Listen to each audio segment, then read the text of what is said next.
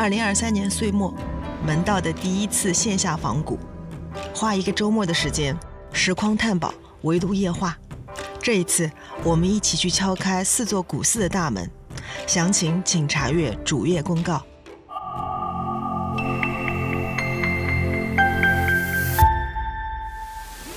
中华玉文明也是中华文明区别于世界其他文明的唯一特质，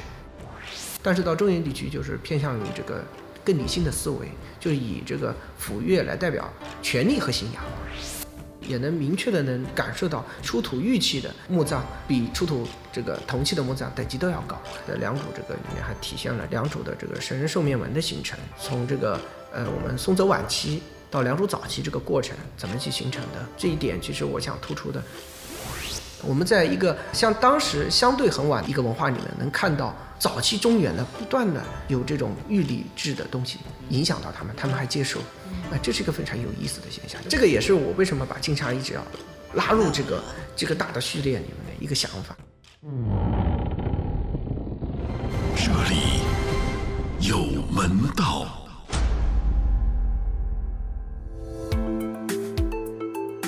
各位好，欢迎来到门道，我是小藏。这真的是一期千呼万唤始出来的策展人访谈啊！这个展览可以说以一己之力，让全国博物馆爱好者疯狂的涌入南京博物院。这就是南京博物院九十周年院庆大展之一——玉润中华。我本人呢也是刷了好几次，基本每一次都看得欲罢不能。那为什么选择玉作为展览的主题？这个集合了全国四十多家博物馆馆藏精品的展览，到底有怎样的魔力？又为何说这是一个史诗级的展览？那我们在看展的时候，有什么容易忽略又必须关注的重点呢？门道很荣幸专访了这次展览的策展人左俊老师。我会尽量多的在 show notes 里边呈现这样的内容供你们查阅，节目也最大程度的保留了我和左老师聊天的内容，希望能让喜欢展览的你有一个更良好的观展收获。友情提醒一下，本期节目加反复刷展加展览图录结合使用，效果极佳。这应该没有问题了。这个提纲在这儿。呀，提纲我没预习。你不用预习，你你还不是张嘴就来吗？我什么叫张嘴就来？你你都已经你都已经做了这么多年的积累了，我问什么你还不都是啥都有吗？嗯，我们就聊天嘛，就聊天就聊天。然后，呃，我就就直接开始了，反正就反正到时候有什么我会把文字翻出来给你的。好，以你这个严谨的治学的这个精神和态。我怕什么？我我胡胡讲，到时候也用不了。那什么？那什么，我是不是要把资料给你翻一遍？你要审个稿，然后我再发。不用是吧？你说的不用的啊。好好好，那行，因为也挺烦的。你审你翻出来资料要起码两好多好多有些什么重要的我都会看一下，不重哦，对，我们这个不重要。不是，我跟你讲这样的。呃呃，像比如说咱们这种轻松聊天的，嗯，我肯定是不会太太那个那个那个太伤心怎么？你主要对学术比较的对比较的对对。啊，我我就是还是要跟大家介绍一下，坐在我面前的呢是这次梁博九十周年院庆大展“玉润中华”的策展人，很难请到的左军老师。为什么说很难请到呢？就是我这个请左军老师很卑微啊，你知道吗？我我这昨天为了找这个采访的访谈地点，我特地还踩了个点。现在我们在一个非常安静的、可以让人放松的一个森林的一个。空间里边，隐蔽的一个环境，隐蔽的一个环境里边，左军老师说：“我我不能欠他太多的人，我我一定要我一定要人少，而且，嗯，因为说实话，我我跟左军老师也认识很多年了。我跟我跟王院的采访开始也是这么说，我们认识很多年了。对，我们是从《琅琊王》开始。对对，至少吧，至少至少《琅琊王》《琅琊王》开始。一八一八年年底，一九年。呃，对对对，所以左军老师做《琅琊王》的时候，那个。执着和这个精神我已经见识过了。当时跟他一起改过文本，被他折磨过。他可能忘了，但我还记得。没有没有，因为记恨的我人太多了。太多了，我就记得在一个做《琅琊王》的那个稿子，的时候在那个在一快过年了吧，在一个饭桌上面，我默默地掏出了电脑，我要改稿子。所以左军老师的这个敬业精神我知道的，但是我也很熟悉。左军老师是一个。学养非常深厚的人，用王院长对你的评价是我们院里边少有的，能静下心来做学问的年轻人？嗯不敢不敢，这个这个不敢，嗯这个因为呃博物院嘛，还是以学术为基础。说点真诚的，说点真，说点真诚的。对，我觉得院里面嘛，就是作为一个院里面的一个普通的工作人员来讲的话，这个，呃，我们还是秉持着这个我们院里面那个所谓的院训，有蔡元培先生跟我们讲的，这个是我到博物院一开始，我们老一辈的，呃，专家、老一辈的前辈啊，给我们上课，跟我们平时，呃，这个言传身教，啊，里面就提到了，肯定是以科学研究为基础。以科学研究为基础，然后做展览，把我们科学研究的东西啊展示给公众啊，这是我们最基本的一个一个工作的一个路径和工作的一个逻辑啊。当然嘛，我们就是希望它做得更好，做得更好，更能跟呃公众贴近，更能让公众了解我们的学术，通过学术来了解我们的传统文化啊，中华文明。啊，简单的其实就很很简单一个逻辑是这个，嗯，你就是那个基础，对。从基础到最后的呈现，其实你一手都办了。嗯，我对自己的定位，我就是一个做研究的人，啊，做研究的人。但是呢，这个呃，院里面需要我们把研究呈现出来，啊，我们也义不容辞。啊，看来其实你喜欢做研究，对吧？但是办展览太烦了，是吗？言下之意。对，因为做研究的话，你可以只只需要自己哎个人的力量来搜集材料啊，然后做自己喜欢做的这个方向或者内容。那做展览不一样，做展览因为要牵涉到各个部门、各个这个对接的这个口子，嗯，所以呢，这个团做展览是一个团队性的工作。那做研究相对是一个比较，呃，不能说自我吧，就是一个比较，呃，安静的。哎，干净的一个私自的一个活儿啊，相当于这样子。对我，我给给左军老师发过一个截图，就是我们粉丝群里边儿一位朋友发给我的，是在可能是在海外的一个一个讨论圈里边儿讨论这个左老师的这次玉润中华的这个大展，然后就立刻有人说这个左老师是非常有有学养的，因为中华中国玉器史南北朝部分就是你你主要编写的，他说他对那个部分的印象非常深刻，就觉得你写的非常好。嗯，对，那个是大概十年前了出版的一套书，那套书也是我们，呃，博物院的一个以前的一个专家，啊、陆陆陆建芳先生，他主持的，他主编的，等于他呃召集了一波这个呃粤呃这个整个的这个中国吧，当时中国的这个各个研究各个玉器各个时代比较专业的老师，嗯，那就是他想把这个这个每个人出一本书，一个人负责一个时代或者负责两个时代，把这这中国玉器通史给他做出来。我是全程参与了，参与了。然后呢，因为魏晋这一块儿呢，确实资料比较少。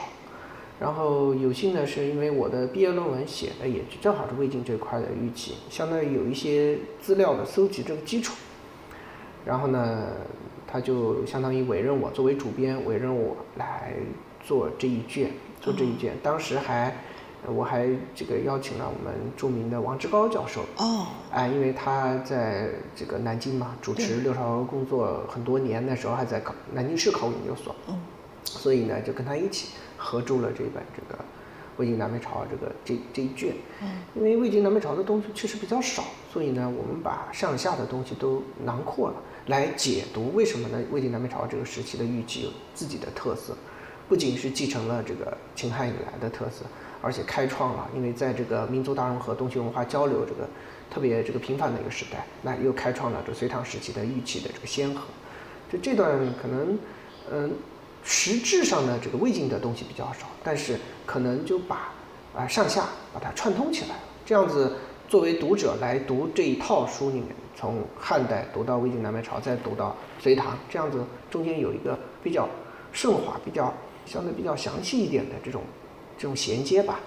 啊，所以大家可能对这个比较关注或者比较有印象，可能我我觉得可能是这个原因。嗯，那那也就是说，不管是跟魏晋南北朝的这个这个渊源，还是跟玉器渊源？其实很久就在你的这个学术生涯里边种下了。对对，我在学校读书的时候就以玉器研究啊，主要是研究玉器，呃，从考古学的角度，从文化学的角度来做中国古代玉器的研究。所以我毕业论文也是玉器，然后到了南京博物院之后，又比较关注于玉器啊，这可能是对于自己学术的方面这一块的一个自身的一个爱好吧。哦，所以非常。庆幸的是，一个机缘，在南博九十周年院庆的时候，正好要筹划一个玉器的大展。王院长说，他当时找到你的时候，你也很兴奋，是一一方面是因为你自己个人的这个学术的这个一个积累，第二个是因为恰好也是在院庆的这个节点上面，可以做一个。王院说，你提出来要做一个史诗级的展览，当时是怎么想的？但是这样子是，呃，从这个。从院里面的安排来讲呢，因为我们八十周年，我们一三年的时候，我们做的是九八十周年展览的时候做的是这个金器展，就是中国的这个这个这个金器的实质性的展览。当时也因为正好也八十年院庆嘛，引然后我们的这个二期工程改造也完成了，所以那时候很也引起了一个很大的一个轰动，在这个文博界。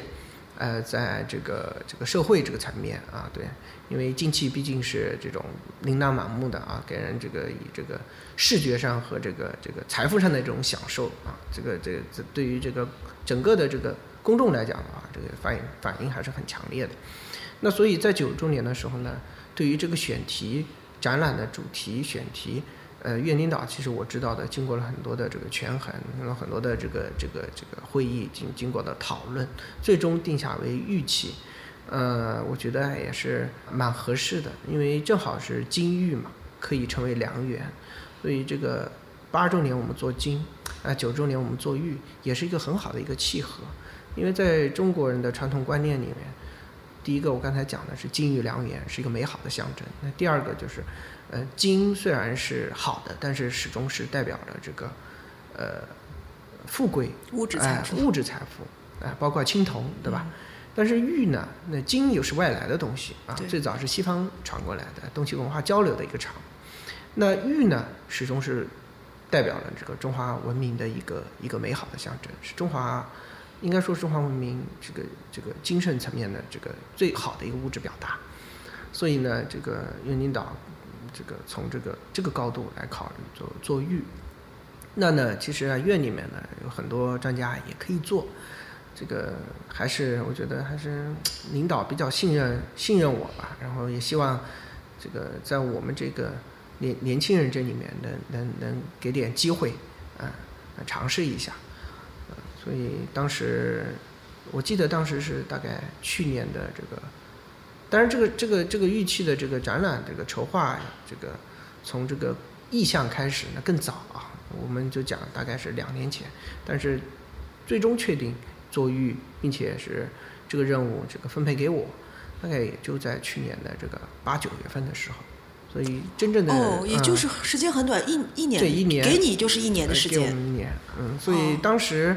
呃，因为既然这个院领导想做玉。嗯，把我们这个通过这次九周年这个很好的这个院庆的这个平台，把中国啊玉文化想这个展示一下啊，推广一下。我觉得我就跟这个院长这个商量，是不是我们就立意更高远一点啊，做一个史诗型的，因为我们中国目前出土的玉器、传世的玉器，嗯，做一个史诗性的展览是没有问题的，并且是从来没有人尝试过。对，这个很重要。没有人尝试过。我们也想，嗯，用这一次一次尝试吧，来给我们九周年做一个很好的献礼啊。那你当时这个最大的这个这个串联线的这个思路是怎么怎么架构的？对你来说？嗯，这个展览其实。因为它是史诗级，它的必然会会是一个非常大的视野，非常恢宏的一个宏宏大的一个叙事。嗯，一个宏大的叙事的一个主干，其实就是一个中华呃文明发展的一个脉络，这就是一个宏大的叙事的一个主轴。嗯，我们要解读的是，呃，这个中华玉文化跟中华文明发展之间到底有什么关系？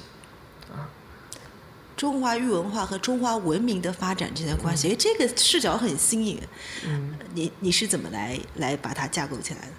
嗯，比如说从小南山的那个玉玉珏开始，对，因为这近二十年或者三十年的这个考古发现啊，就层出不穷，其实已经刷新了我们对呃中华文明的这个起源、发展、汇聚、呃这个壮大的这个过程的这个重新的一个颠覆性的一个认识，特别是在早期，呃，我们在二十年前还是只是说我们中国最早的玉器在八千年的兴隆洼文化，嗯。啊八千年，但是近十年，呃，我们又在这个东北的小南山这个遗址，这个史前文化遗址发现了啊九千两百多年的，呃一个用玉文化的一个现象，那这确实是对我们这个作为研究者来讲，确实一个非常大的震撼。研究者啊、当然影响力或者是这个宣传范围还是很小的。那正好可以通过展览，我们把这个我们研究我们最新的发现啊，通过展览来呈现啊，让我们公众都知道我们中华文化至少有近万年的历史了。对，当时您当时给我们介绍的时候说，小南山的那个玉珏是九千两百年，九千两百年。这个是怎么测出来的？是、呃，这个是根据这个就呃根据考古学的这个地层里面所含的这个同出地层里面，就同个层位里面所含的这个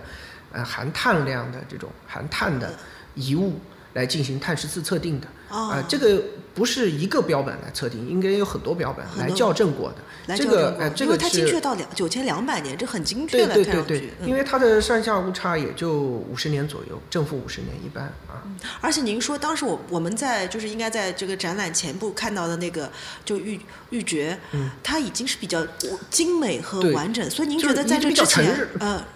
比较成熟了，嗯已经它非常成熟了。嗯就是说它从玉器，我们知道，比如说一个杯子，从最早的形态到现在成熟的形态，它肯定有个发展的历程。这个历程就是让我们可以想象到它这个这个这个玉珏以前还有更早的一个形态，它不可能一蹴而就就形成这个比较规整的玉珏啊。然后小南山不仅有玉珏，还有其他的这种管子、珠子，嗯呃，作为这种呃我们现在项链那种样式存在的，它是一个组合啊，所以它已经形成了一个呃固定的完备的样式和组合，就说明它有更早的一个发展过程，所以你觉得近万年是没有问题的，过万年都没有问题，过万年都没有问题但是我们需要考古来证实，就还会不断的在有对，随着考古。发现。啊，在不断的刷新或者不断的证实我们的这个想法啊。然后我们来看一下这个展览啊，就是我我们能不能还是大概给我们介绍一下这个展览的一个大大概的一个划分？因为我们知道有两个展厅，然后嗯第一个展厅有非常多的这个呃，我们说很难见的这个稀世珍宝，嗯，当然可能第二这个展厅人更多，我们待会儿再说。能不能给我们大家介绍一下这个展览的一个大概的情况？这个展览呢，我们还是刚才讲的，还是按照这个时间的总的这个时间架构来来划分的，从一万年一直到明清。那在这个这个大的架构里面呢，我们把展览的本体分为五大板块，三个章节。五大板块就是中间三个章节，然后加前言和尾篇，啊、这两个，所以整个是五大板块。第一部分的这个前前言以及导言里面，我们都概述了这个中华玉文化，啊、是这个一直是代表了中国最美好的一个象征的啊，中国玉器啊，就也是代表了中国最美好的一个象征。然后呢，从这个世界这个范围内来看的话，世界文明这个范围大的这个宏观的更大的宏观的角度来看的话，就中华玉文明也是中华文明区别于世界其他文明的唯一特质，唯一特质。嗯，所以呢，这个我们著名的这个社会学家费孝通先生就讲过，他说，呃，提出来一个概念叫“玉魂国魄”。我们知道费孝通是学贯中西的一个大家啊，大学者。他晚年的时候提出来这个概念，觉得，呃，但是他不是这个不是原话啊，我就大概讲他的这个话里的意思，就是，就是如果说我们不研究中国，呃，玉器的历史、玉器的玉器文明或者玉器文化啊，就是这个文化，这个玉器文化能事关这个中华文明的生死存亡。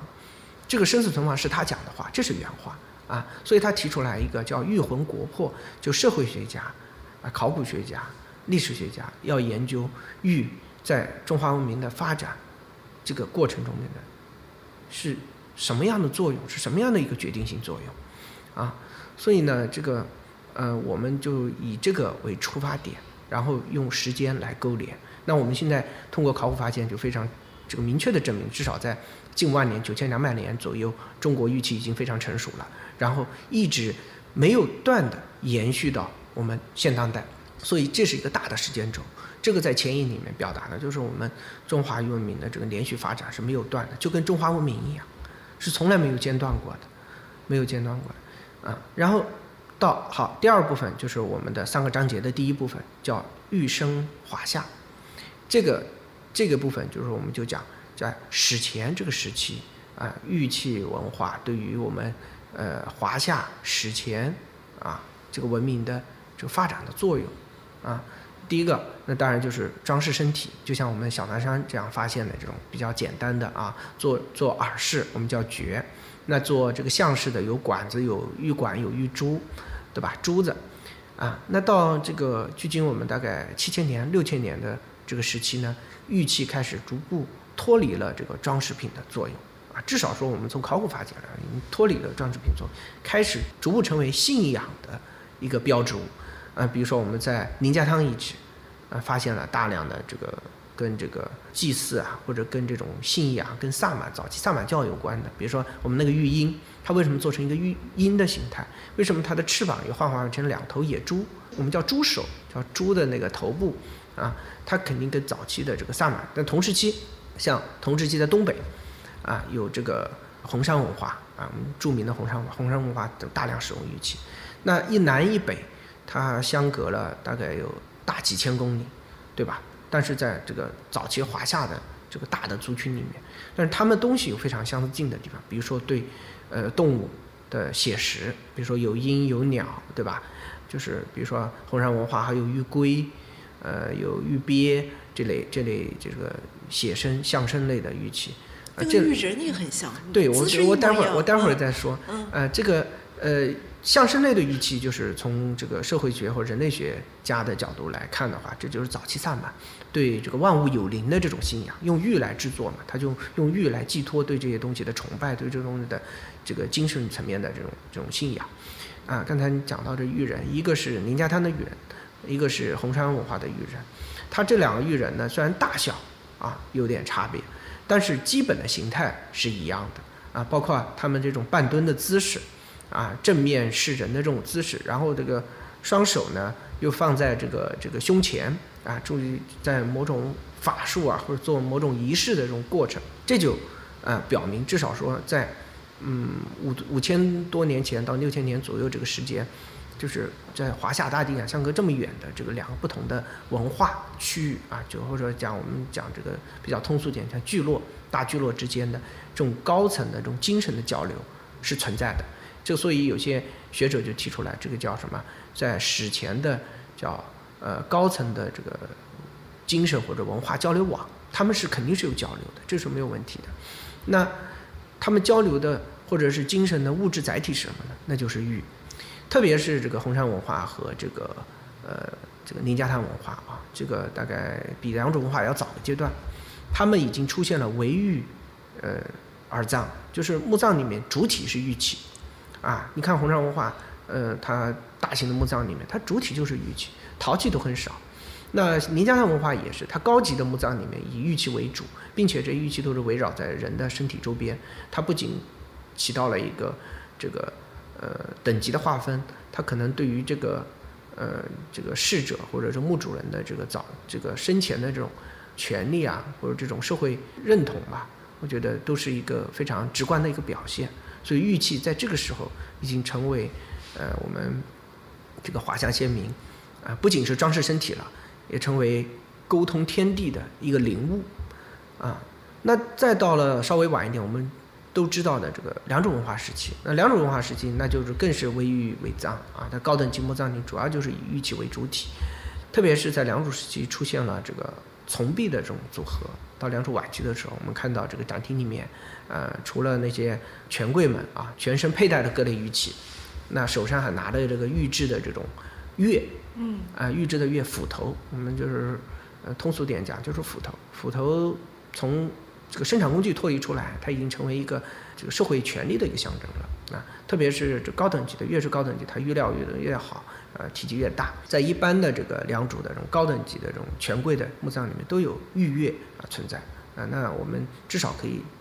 用玉钺来分别、来鉴别这些这个高等级的这个人之间的这种差别啊。用玉钺的肯定比用石钺的要等级要高。那所以在良渚文化时期。这个从璧钺成为这个高等级墓葬的一个标配，也是我们基本上了解良渚文化这个玉礼器的一个基本的一个组合形态。那特别到良渚文化晚期的时候，从变得特别细长细高，然后璧也变得特别大。那嗯，目前这个研究者都认为，这个从璧肯定就存在这种这种组合祭祀的这种关系，在良渚文化时期。那在同时期或者再稍晚一点的时候，中原地区大家都知道的这个仰韶文化开始啊，大概六千多七千左右，啊，它主要以彩陶为主。其实，呃，通过这几年的这个考古发现，也证明了在中原地区也是使用玉的。但是它和东北地区和我们华南地区，它这种信仰可有些不同。它可能是以玉来做成我们刚才讲的这种实用型工具，啊，出发，然后再呃以这个。实用型工具中间的斧子啊、奔啊、这种凿子啊，啊，用玉做的啊，来表示身份，啊，他们用玉做这些比较，应该说这个中原地区的文化呢，还是比较从这个出土的考古发现来看，还是比较务实的，所以他以这些东西来做成玉钺、玉奔、玉凿来显示身份，啊，这个跟这个东北地区和华南地区都不一样，啊，这个所以有学者也提出来。华东地区啊，整个的大的华东地区，其实东北也是属于一个大的一个靠啊靠海洋性气候的这个，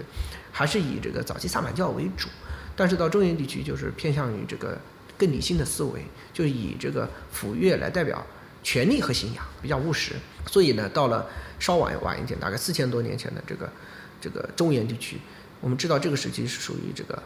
古国方国林立的一个时期，就是我们传说里面的三皇五帝的时代。对，三皇五帝的时代，我们知道是一个中原大汇聚的一个时期。这个时期的时候，中原的地区还是以这个府乐，啊，作为他们的这个王权，或者是这个军权，或者是这个社会权力的一个象征。这些玉器就自然就成为这些这个象征物。啊，你说在龙山时期，我们说大龙山时期啊，大概距今四四千到三千八。三千六这个左右这个时期，这中原地区中大量的这个，比如说我们著名的像陶寺遗址啊，嗯像石峁啊，再往西北一点石峁遗址，他们大量就使用这种带有王权这种象征的呃这种玉器，它就是以凿，嗯，咱咱我们叫叫慢慢就演化成这种平手龟啊龟的这种形状，然后还有一类是这个牙璋，对牙璋，大刀这种啊，都带有明明显这种杀伐。这种征伐意识啊，这种权力的这种啊，一看就是比较吓人的这种东西啊。对我们有成为有一个柜专门放的时髦。对对对对，时髦的，还有也有还有玉钺，还有玉钺，对对对。牙璋。他们对于这些东西的这个寄托的是更多的是权力的信仰，权力信仰，这也是这个早期这种呃史前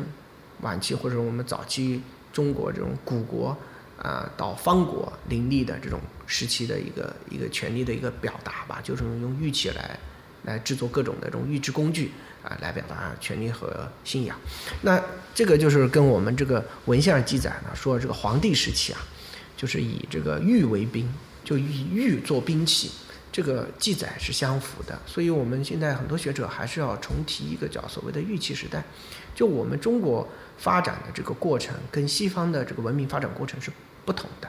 是不同的，所以我们也一直在讲，我们要找中国自己的这种发展的路径、发展的这种规律。那我们这个著名的学者，就是有个研究中国这个考古学的一个学者，叫张光直先生，他以前就提出来了一个什么呢？说西方的这个文明呢，是不断的在革新的，不断的在推翻之前的东西在革新。比如说，他们为什么呢？因为他们最早的这个文明的基础是通过这个呃贸易。就是我们最早的，你像两河流域的城市城邦，都是通过贸易来这个形成的。那哪怕再到这个呃地中海文明，对吧？埃及文明都是通过贸易来不断壮大。但是中国文明不是，啊，中国文明是一个接续性的一个发展，它总是站在前前一个发展的一个规律上，在不断的在创新新的发展，所以中国文明就没有间断。那我们就再回过头来再想这个我们费孝通先生讲的一句话，就是为什么没有间断？其实就玉啊，起到一个非常重要的作用。它虽然在从装饰身体到这个礼天敬地，对吧？再到权力的信仰，啊，它虽然是在这种不断在社会的这个功用在不断变化，但是玉本身作为物质，它是一直在贯穿在这个中国史前文明发展的。从古国、方国，再到早期国家，之后再讲早期国家，它是一脉相承的，并且它是最最能凝聚这个社会团体、凝聚这个族群的一个重要的一个一个物质啊，是被大家所认同的。所以我们讲早期华夏的这个凝聚啊，这个农商文化成为一个一个漩涡的中心，它的这个代表是什么？它用什么来汇聚？它应该就是用玉器啊来汇聚，用玉来汇聚，就是最早礼的形成。所以我们第二章就紧接着就讲玉成中国。那玉成中国就是从夏商周一直到秦汉时期。到秦汉时期，打断一下，呃，正好你喝口水。正好，龙山文化为什么说在漩涡中心，它用玉来变成让它变成礼的一个一个事情？因为我因为去采访那个孙中勇院长的时候，他就说在石卯遗址上面，它下面那个。在城墙城墙里面塞了很多，城墙里边塞了很多玉。他说这个也是个谜，玉，而且各种玉都不同，是不同的。对，他认为他的能保护，能能有神性，能保护这个墙，对，能监护这个墙。对他们认为，就是比石峁这个王城的等级要低的一些方国，周边的一些方国的一些首领，他们来祈福或者他们来进贡，就会把这个玉塞到这个墙里，因为那个玉器是各种各样的。这次我们展览呢，里面有一件那个玉钺，嗯，就是在石墙里面出土的。对，藏于于墙，就是他就是坍塌的石墙里面发现的，就是石墙。对，他说有一次他走过去，下了下雨，然后这个手摸摸一个玉器就出来了。所以我在想，你说玉作为用玉来就是集合和统一，或者是来来集中权力，凝聚凝聚精神，凝聚精神，可能真的是我突然就明白为为什么是这样，为什么他们会把玉器不同部落的玉器塞到他们的上上层的这个王城的这个城墙里边，真的是这样。对，就是早期华夏民族族群的一个。凝聚物，它通过什么呢？凝聚，它这个就是，就是大家都认同嘛。没有认同，对吧？没有认同，它这怎么叫汇聚呢？这也解释了，就是为什么红山那么远，林家滩在离它这么远，他们都认同玉，就是在这么远的地方，我们很难想象这么大广袤的一个地方上面。当然，我们在那个整个的那个展厅里面，刚进去的时候就有一张地图，对吧？地形图，对，地形图，那上面标注的是我们在新石器时代晚期。大概七千到这个四千年左右，这个大的时间段用玉的重要的遗址，我们能看到这些遗址就是星罗密布在我们的这个整个的这个这个中华大地，这也很神奇啊！对啊，就是所有的族群都对玉表示认同啊。对，这个也是。他们所有的人都认同这个东西是好东西，而且渐渐的成为了等级权力的这种象征，就是他们的精神的寄托。呃，对对。然后他们就这样走到了商周。对，就是早期华夏族群的汇聚，就是通过玉器来汇聚的。对啊。如果说说的再具体一点，就是早期华夏民族的形成是通过玉器来凝聚的。对，各个方国、各个部落，玉来凝聚的，玉文化来凝聚的。呃，凝聚成我们是，我们是一起的。对，我们是有这个认同的。我们有这个认同的。对，那好，那到了这个夏商周时期，夏夏族群这个族群很聪明，他们就沿用了或者借用了这个我们这个石峁人大量使用的牙璋作为他们的这个王权的象征，王权的这个标志物。现在在我们著名的二里头遗址。只要重重要墓葬里面都发现有牙璋，并且二里头的这个牙璋很特别，跟这个呃石卯牙璋表现的有一点差别，就是什么呢？它这个在牙璋的那个飞牙的部分，它做了更细致的设计。我们展出了一件，对对对，我们展出这一件是这个七十年代在这个二里头出土的，应该是目前发现的最漂亮的一件牙璋，就是工艺最复杂的一件。然后它的这个匪牙部分就做成一个侧身的一个抽象的龙形，有龙头、龙身、龙尾。这个其实我们在展展厅里面，就是龙其实也是一个有是一个脉络的。我们在呃对对对，我们在这个红山看到有猪龙，有有这种 C 型这种龙。然后我们在这个二里头又看到龙了，对吧？我们在商代或者在后面还还有各类的龙的存在啊。这个呃玉器里面其实这种这种具象或者这种偶像型的东西啊，还是一直在有个脉络的。包括有虎啊什么都有脉络，凤啊也有脉络。信仰、图腾、图腾、精神象征都在玉上会显示，对对对用这个载体来体现出来对。对对对，那不管怎么样，这个玉就是承载了更多的精神层面的东西嗯啊。然后在二里头时期，我们知道是一个广域王权的一个时期，呃，二里头文化的啊，随着它以牙璋作为一个国家王权的一个象征，并且它还配套了其他的这个玉礼器，不过包括这个碧漆，包括这个大刀，它也在使用，它一般都形成一个一个完备的组合。那以牙璋为代表的这二里头这个这个文化的这个王权礼器，随着二里头这个族群的不断的向向外的这种这种这种影响，我们看到，呃，在整个的商周时期啊，中原的周边，包括我们华夏族群的周边，对牙璋都开始认同。哎，这就是我们早期华夏文化不断的向外影响，别的族群认同这个我们的这个王权或者这个精神信仰的这个玉礼器，而成为华夏族群的一部分。所以华夏族群也是通过玉器这种标志物，在不断的呃被呃别人接受啊，也成为华夏族群的一部分。三星堆就是是吗？三星星堆就有牙璋出来，对，三星堆、金沙都有，都有包括牙璋可以最远可以远到我们现在的这个中南半岛一带啊。现在的越南也发现过不少的成熟的牙璋。那接下来就到了商，商到了商，对，但是商跟夏人有不同，因为毕竟是换了不同的族群，但是它代表最高等级的国家王权象征呢，呃，除了青铜器以外啊，那就是玉器啊。那我们在这个考古发现，其实能证实，也能也能明确的能感受到，出土玉器的墓葬比出土这个铜器的墓葬等级都要高。这个这个现象一直可能延续到秦汉时期。富豪墓就是好多的，对对嗯，并且这玉器都是放在这个这个主人墓主人身边的。哦呃，它不像青铜器啊，它是只是一个，就是刚才我们讲的跟金器一样，只是一个贵的，代表一个至少说是一个呃身份、权利，对吧？财富，但是它不能再到一个尊的一个地位啊，尊贵嘛啊，就尊始终是在最高的啊，对吧？嗯、所以在到了这个商代时期的时候，这个商族群就改变了这个牙璋作为这个国家王权象征的一个，他用用玉戈来代表这个王权象征，所以从我们这次展览，我们借了，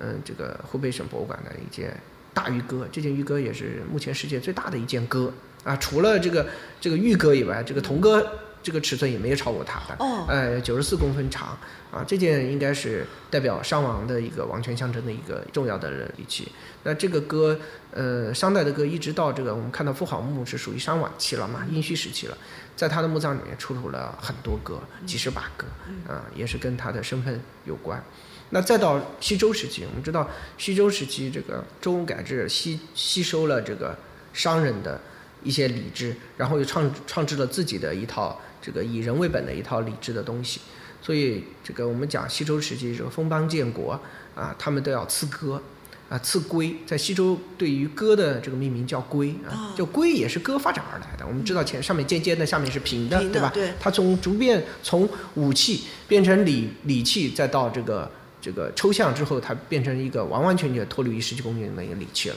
这在西周时期完成的，也就成为这个呃西周时期比较典型的一个玉玉礼器的一个组合，就规避组合。规避组合，啊，规避组合。那在这个早期的这个典籍文献里就记载，这个著名的这个灭商的这个周武王，周武王灭商之后几年不就去世了嘛？他身体不太好，所以呢，在周武王生病的时候，周公旦他的弟弟就辅佐成王的叫周公旦，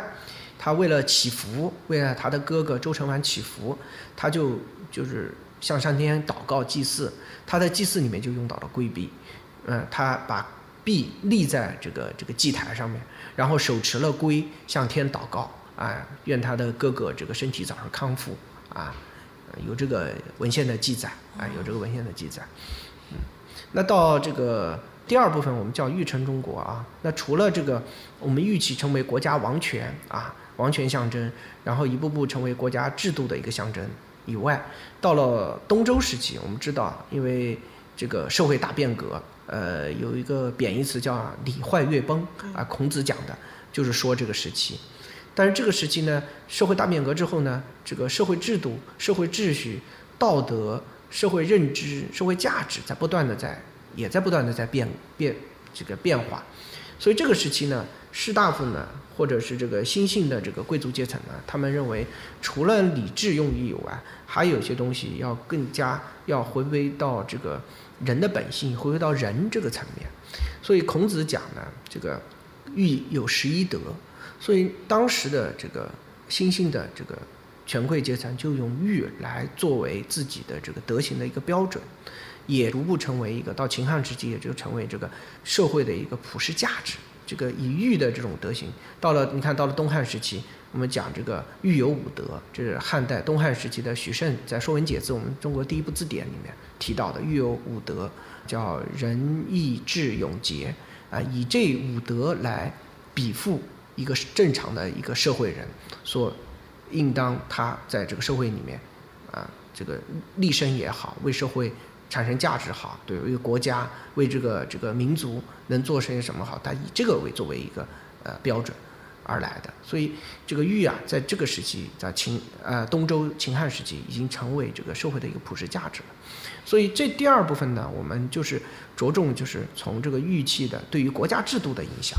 一个层面，还有一个层面就是成为社会的一个一个价值标准。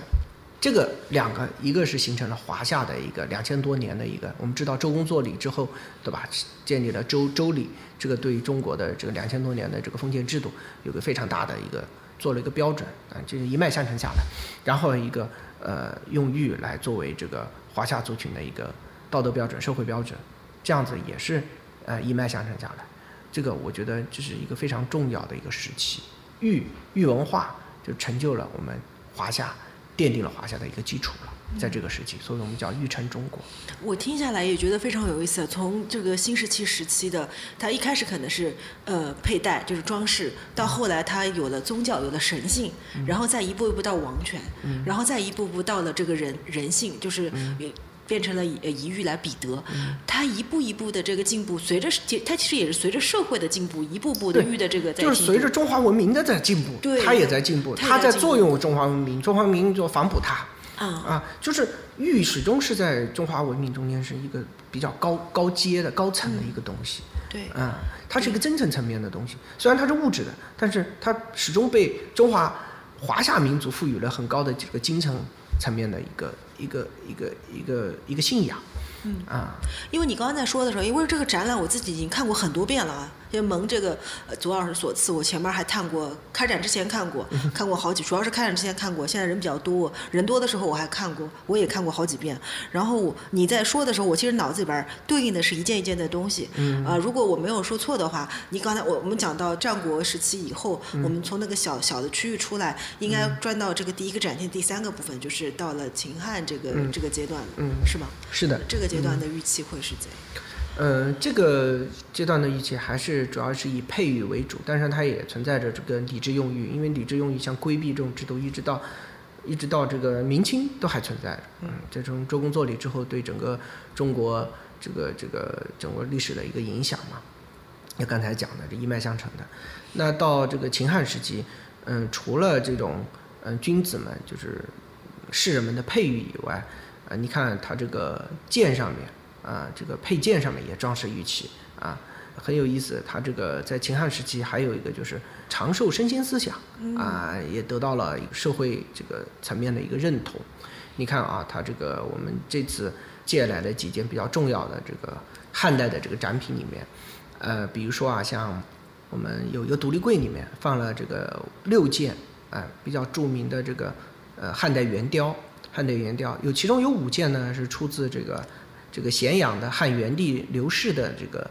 这个陵墓的啊陵墓的这个旁边的一个享殿啊，以前这个享殿就是放这个皇帝生前使用的东西，然后因为这个享殿这个时间长坍塌了，然后这个埋在地下，然后我们六七十年代发现了，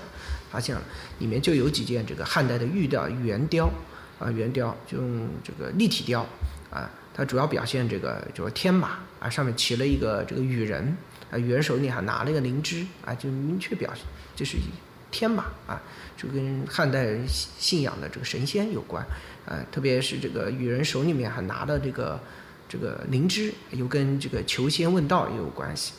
然后呢，其他几件呢，比如说像，呃，有两件玉辟邪啊，玉辟邪，比如说神兽啊，嗯，我们俗讲的这个貔貅啊，当然在汉代我们叫辟邪啊，辟邪它都带有翅膀啊。这类带翅膀的，我们在这个西原先在西亚啊，这个更早的西亚的这个文明里面比较多。我们最著名的就是斯芬克斯啊，像格里芬啊，呃这种这种带翅膀的。但是它随着东西文化这种交流。啊，这种神兽类的东西它也带翅膀啊，那也是这个东西文化交流的结果。不管在玉器里面发现，也是，呃，中华文明这个这个吸取了这个西方的这种造型艺术嘛。但是无论如何，它表现都是这个神仙这个神兽，对吧？就汉人思想里面像熊，还有一个英雄。这个熊其实也是这个在这个汉代人就是一个权力量象征啊，还有这个鹰，对吧？鹰或者叫有人叫这个鸠鸠鸟。汉代人叫仙人嘛？什么叫仙人？那个繁体字的仙是那个那边是一个呃入山，那边是个单人旁，就是到山里面到山里面去求仙问道的，都是仙人。这个在哪里面有一个解解读叫仙人也叫千人，就迁迁到山里面居住的，也叫仙人。所以呢，这个汉代人认为这个比较高的山、比较有灵气的山里面的动物都有仙性，所以我们在很多汉代的这个。器物造型底下都能看到熊啊，更能看到各种动物啊。这博山炉为什么要有博山炉？博山炉就是汉人对这个神仙的这种世界的这种向往。他认为这个高山里面就才有灵气嘛，啊，灵山嘛才有灵气，所以他他觉得那里面的动物都有仙气。所以他们用玉来做这些东西，也代表了他们这个求仙问道的那种想法啊。也从高层，从这个帝王级也是这样有这种想法。然后呢，还有一件是我们那个扬州出土的一件这个呃辟邪型的一个一个小玉壶，对，在那个里啊玉壶玉瓶，我们叫玉瓶圆，因为什么叫玉瓶呢，它它是个圆雕件，但是它里面是掏空的，身体里面掏空的，它用银子做了个盖儿，啊，很多学者就认为这里面可能是装这个是装的啊仙丹丹药啊什么之类的。呃，不然他们做成一个容器干嘛？那容器装水也装不了多少，那只能就是装一些丹药啊或者什么东西，啊，这也是有一定道理的。根据它这个这个整体的造型来看的话，也是这样子，应该没有什么大问题。然后除此之外呢，这一部分呢还有两件著名的这个器物，一都是不可出境的文物啊，国宝中间的这个重要重量级的东西。呃，有一件是这个一座这个东汉时期的一个诸侯王啊，中山王。墓里面出的一个玉作瓶，玉作瓶，呃，它是一个圣的形态。什么叫圣呢？就是那个，呃，西王母头上戴的那个那个装饰物叫圣。汉代人他信仰西王母，西王母能，呃，我们知道这个九尾狐啊、兔子捣药啊，都是西王母的这个他的这个员工，都是他的员工。我们在西王母这个这个图像中经常能发现这个兔子捣药和九尾狐这类这类神兽。呃，还有羽人，哎，羽人是他的这旁边的这个手下。然后呢，这件玉作品上面表达了特别写实，他以镂空的方式啊，在这个作品的这个平面上上下啊雕了两个西王母的形态，一个西王母坐在那儿啊，带着圣，然后旁边有九尾狐，有呃仙女儿啊，有这个羽人，嗯，有各类神兽。有一次的上面这一块上面有，呃，还有这个朱雀。那下面一片呢？这个西王母坐在中央啊，坐在云气的那个、那个、那个宝座上面，然后两侧有仙人、有神兽，下面是玄武。然后呢，这个这个作品的两侧也是镂空的，镂空的两侧各是青龙白虎。就整个的它这个作品啊，呃，工艺我们就不说了啊，它设计也非常好，它做成四片，通过铆合啊而形成一个完整的立体件啊，它的设计、它的工艺非常高超啊，它也是这个。这个镂空线刻啊，然后它最重要的是它里面表表达的含义啊，一个是表达了这个汉人对西王母神仙世界的一个写实的一个一个一个样貌，还有一个呢就是一个代表了汉代的一个这个呃天地宇宙观四方啊四灵天上的这个这个这个神仙世界，对它四个方位都有，对它不仅是工艺对吧，玉材用的也很好，然后还有它的这个历史价值，它的这个文化价值。啊，所以目前也是文献里面记载有这个呃玉瓶什么的，但是这个也是我们考古发现或者传世中间唯一的一件完整的完整的玉瓶玉瓶啊玉瓶。它这个用途啊，当时就是放在装饰用。这个具体的还真不清楚，嗯，是放在案头作为一个供供养物的，还是作为一个这个像。佛像一样，作为一个这个祈福的一个工具，但是现在不不清楚。但是它至少是一个这个表达这个汉代人这个求神仙、求长生思想的这类东西，所以它文化价值更高。然后另外一件呢是湖南博物院收藏的一件这个玉尊，玉尊神兽纹玉尊，白色的，白色是因为第一个它可能在呃埋藏前被火烧过，啊过过火。啊，然后还有一个就是，就是因为湖南嘛，跟我们南方的土壤是红红土，它酸性比较强，所以对这个玉尊本体啊，它这个这个侵蚀也非常厉害。但是是玉是没有问题的，啊，这个玉尊呢，它首先是一个整体雕，整体雕了一个容器啊，这个用料非常巨大。那第二个呢，呃，重要的呢是这个玉尊上面也表达的是。汉代的一个用浅浮雕的一个方式，它跟我们刚才的作品不一样。我们作品是以这个镂空线刻、线刻的方式啊，这个边是以这个浅浮雕的方式，在那个尊的外壁雕了两圈啊，西王母的神仙世界，这个表达呃比那件更加的灵动，因为它浅浮雕，它有这个。呃，起伏感、起伏错落感，嗯，但这件东西在光线下，你随着它转的时候，你或者你围着它转的时候，就能感觉到这些神兽可能可能在动的这种状态啊，这种视觉上的这种像连环画一样。对对对，世界上的就是走马灯一样这种感觉啊，这也是这个汉代这个一件这个比较比较著名的这个圆雕器皿，然后它的工艺也非常高超啊，所以这件也是被列为这个我们一百九十五件不可出境的文物之一。嗯，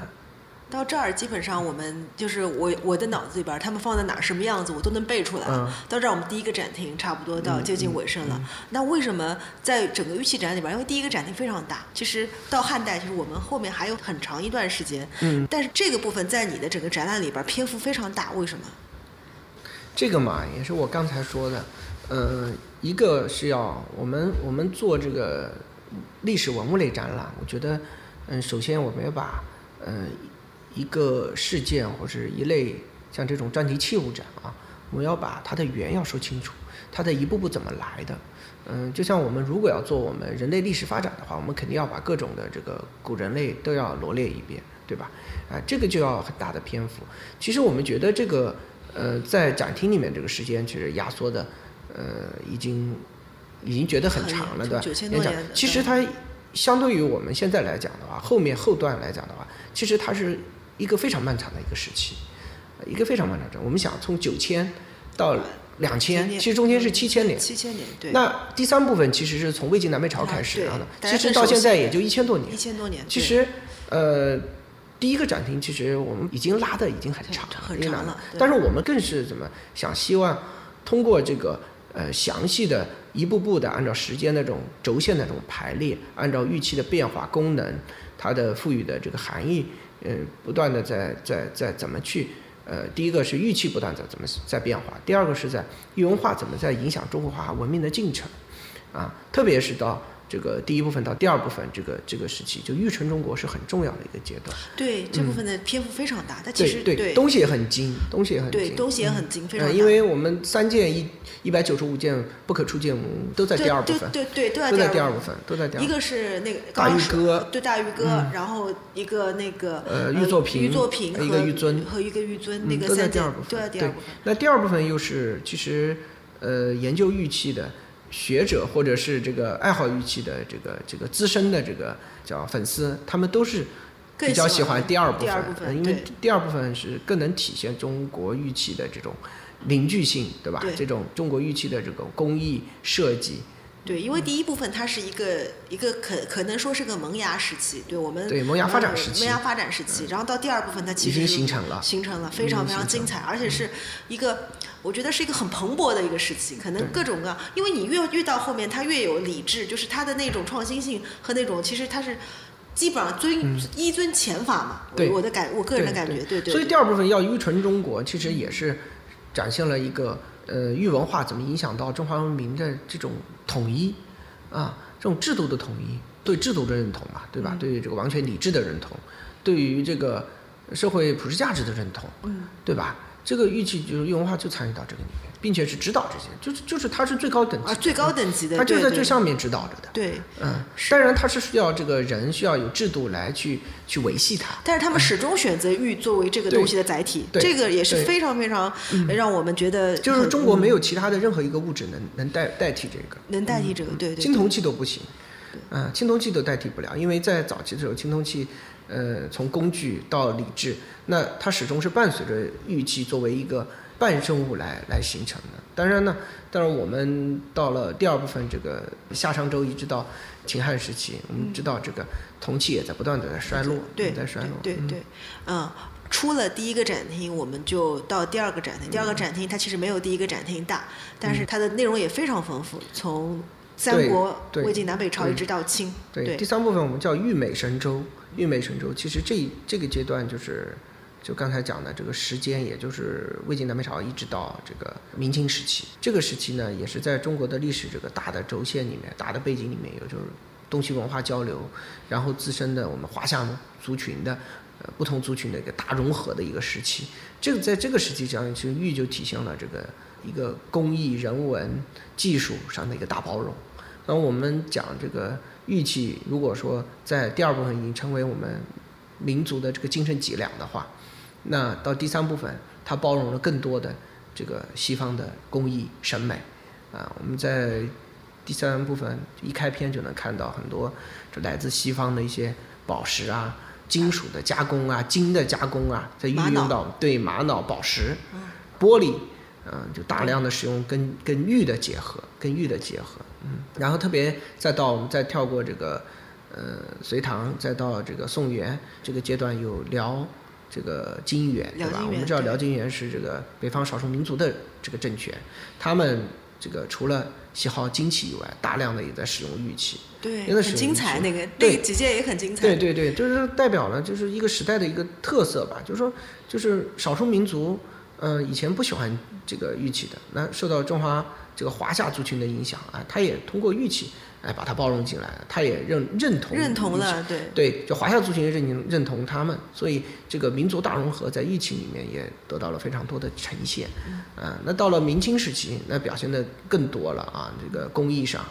这个宝石、金玉的结合，对吧？然后到清代时期，你不用讲乾隆的这个工艺，各类的工艺，啊，乾隆各类的仿古，对，到了那个展厅末末尾的那个地部对对对部分了。对对对，啊对对那个从玉料到这个工艺都已经这个至真至美了。嗯，这啊可能到炉火纯青的那种地步，它它的那个对，就也许传统的这个玉文化已经到了一个非常巅峰的巅峰的一个状态了。工艺非常高超，但是说句实话，我个人啊，精彩，我觉得精彩还是在前面那部分。对对对也许就是他做的很好了，做的他的工艺或者它材料，因为它不嗯断的开采发掘，可能还包括它通过战争玉石之路他要打通，它的东西可能会更好了。但是，但是我我我个人觉得更有灵气、更灵动的，可能是在第一个展厅。对对对对对，但但是为这个展厅的精彩之处，我觉得，呃，是是两个部分，这两部分都很精彩。一个精彩就让人家知道中国玉器啊，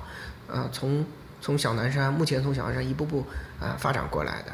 然后再到这个第二部分的啊，又代表了国家理智，又代表了这个社会普世价值，然后东西也非常好看。我觉得在那个那那两个空间，我觉得已经已经够吸引人了啊。那到第三个部分呢，因为金玉结合的东西比较多，金玉对吧？从另一个视角吧，我觉得从呃文化大大繁荣、大交流的。呃还有文化的视角哎，就是这个东西文化的交流这个视角，嗯来换一个审美，换一个视角来看，来看，对、嗯对，我那感觉是非常好。我就是，呃，一定要就是强烈的推荐我，假如听过这期节目的朋友去看啊，二刷、三刷这个我们玉润中华的这个大展的时候，第一个展厅一定是要好好的看。这个我们看的之前还是尽量，如果有时间做点功课比较好。嗯做点 功课你给点建议听刚才你说的就是功课之一主要主要是那个，主要是那个我们的这个南京博物院的公众号，嗯呃，几期公众号其实讲的也非常多了嗯，讲得呃对于一般的呃想了解的观众，嗯我觉得已经比较比较这个充实了。其他的一些自媒体上面也有一些攻略，对吧？大家也可以有兴趣也可以搜搜一下嗯啊，自媒体的攻略可以搜一下。自媒体的攻略可能会把大家引到去排队了。啊不不不不，有一些这个这个呃粉丝，我觉得做的比较好，他把我们这个展览整个的这个思维、展览的动线做了一个导读。我看过，呃用非常用心，呃我看了也非常感动，对吧？这个，嗯，其实我们没有这个过多的去把这些文字的东西呈现给大家，但是来看了之后的这些呃观众，把它做成这种。对这肯定是认真看过的公众才能做得出这么好的这个思维导读。对呃，其实大家如果有兴趣，可以先看看，对也相当于是观展前的一个预习吧。然后呢，还有一个建议就是，在这两个展厅，因为现在人流量比较大，还是要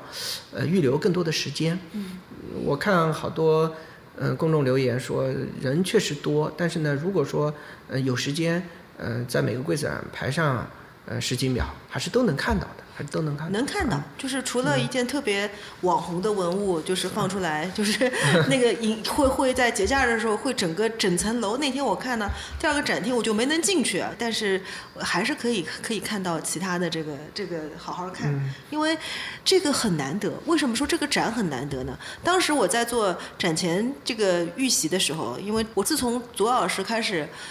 知道他要做这个展，我开始天天的催他。我说我只期待玉润中华的这个展览。我是先拿到玉润中华这个图录，现在已经一本难求了。今天在南博好像也没有买到，就有人要买，说大多大呃，文创还是有的，文创文创还是有，还是有的嗯是吧？对，很很难因为。插播个广告啊，现书啊，现在只有我们南京博物院这个文创商店，这个文创商店还只有在那个玉润中华展厅外面那个小的文创柜台有售哦啊现书。因为这本书现在目前状态处于供不应求的一个状态，现在据我所知，马上要第五版刷了。啊，马上呃，第五版出来叫五刷，五刷也不叫一版五刷吧，一版五刷，前四版都是那主体都是预售的，所以就是市面上见不到这个实体书啊。嗯这本书我也是好不容易要到的啊，这个不是左老师给的，也不要找左老师要书，左老师好像也没有。呃我也没有书，对对对对对，那个左老师特地叮嘱我，他跟我他知道我有书以后，他说一版非常的珍贵了啊。嗯，嗯，我是先看了这本书，虽然我已经有了这个概念，但是我看过书去展厅，然后从展厅回来再看书，我觉得我自己的收获非常非常大，感觉非常非常。这本书前两天跟王院长聊天的时候，王院长说编辑都。跑到王院长那儿去告状，说左老师把他们这个抓的太苦了，说这个左老师呃晚上经常这个深更半夜的跟编辑来对这个颜色、对这个内容、对这个版式，因为因为平时都很忙嘛，嗯。平时这个还有其他的事儿，只能这个晚上有那种整整个的时间，然后我们都就是现在也方便线上开会，嗯。啊、直接就沟通，嗯、比较好。左老师做东西是非常非常认真的，就是他已经追求极致的好的那种感觉。所以大家如果去看这个展或者看这个书的时候，是能感觉到的，它的排版，它的什么。所以这本书我我反正觉得是必备必收。当然说起来像在推强推这个书一样，但是用我们经常说的话叫“懂得自然懂”，懂得自然懂。呃然后没有没有，这个我觉得书嘛，这个我觉得这个想更深层次的了解啊，对这个博物馆啊，对玉器啊，嗯，比较感兴趣的，我建议还是可以买的，因为确实也不贵啊。对于这种大部头来讲，这次我们博物院就是对这个书的定价，当时也这个讨论过，还是以这个更亲民的价格啊来来宣传嘛，这个也是宣传我们这个中华优秀传统文化的一个办法，对吧？嗯，呃，一个机会，所以呢，我们嗯、呃定价也不高啊，然后印制嘛都是顶级的，这个像上海雅昌印制的啊，图片效果也非常好。接下来要聊到那个，聊到这个接展的办展的过程了。你这个有时间播吗？这么长时间，你剪能剪到多少？你基本上一个一两个小时的，我是一两个小时。你是分三三个嗯，对，我会把、啊我会把你你王院长一期，你的一期啊？我还单独一讲啊，他是什么感觉呢？就是，呃，这个东西就是他对于听众来说最大的好处，他听了你这个，他有收获，他能更好的理解你们做的东西。还是这种座谈式的好，就是说就是比较，我觉得比较随意，对吧？嗯，就像对话一样。对，嗯播客是现在年轻人非常喜欢那个形式。他们就这么听吗？他们为什么有人会就是我就很很很纳闷儿，我说就这么听吗？对，就这么听，然后会有 show notes，但是其实我们做过几次，包括我进那个徐显秀墓，我跟那个他们那个馆长一起进，他们是看不见的，但是那样那期节目就是非常火爆。为什么？就是其实我们也在说壁画，也就是说我当然我会做那个 show notes 在下面，他们想看可以看。你的这个我也会放照片，但是呃，他们大量的获取知识或者获取信息的时间是上下班通勤的路上。我知道，我知道。我就讲你这边手上还要运营这么多这个自媒体的号，然后还有这么多事儿，你也是够压力大的。我我我。我要你，我早学云了。我现在以这个为主，以这个做这个是做这个为主，因为我觉得我想做一点能留下。但是我看你那个小红书和什么都有嘛，都在做视频号啊什么，对，都都还在。但是反正你做一个可以两边都可以发嘛。对，我不再我不再像以前就是呃那么高频率的产出，我觉得值得做。没必要，没必要。对，我觉得值得。自己搞得累。对我值得做的才做，这个是我就是执会执着的要去做的一件事情。好，我们接着讲这个展览啊。嗯，刚才说的这个书为什么我觉得不容易呢？因为这个展览不容易，展览总共借了四十三家博物馆的这个这个展品，而且呢，加入南博总共四十四家。我们不说别的，就不说左老师去费那么多口舌去挑去借这些东西，就光我们一个普通的观众，假如要把这四十几家博物馆跑下来。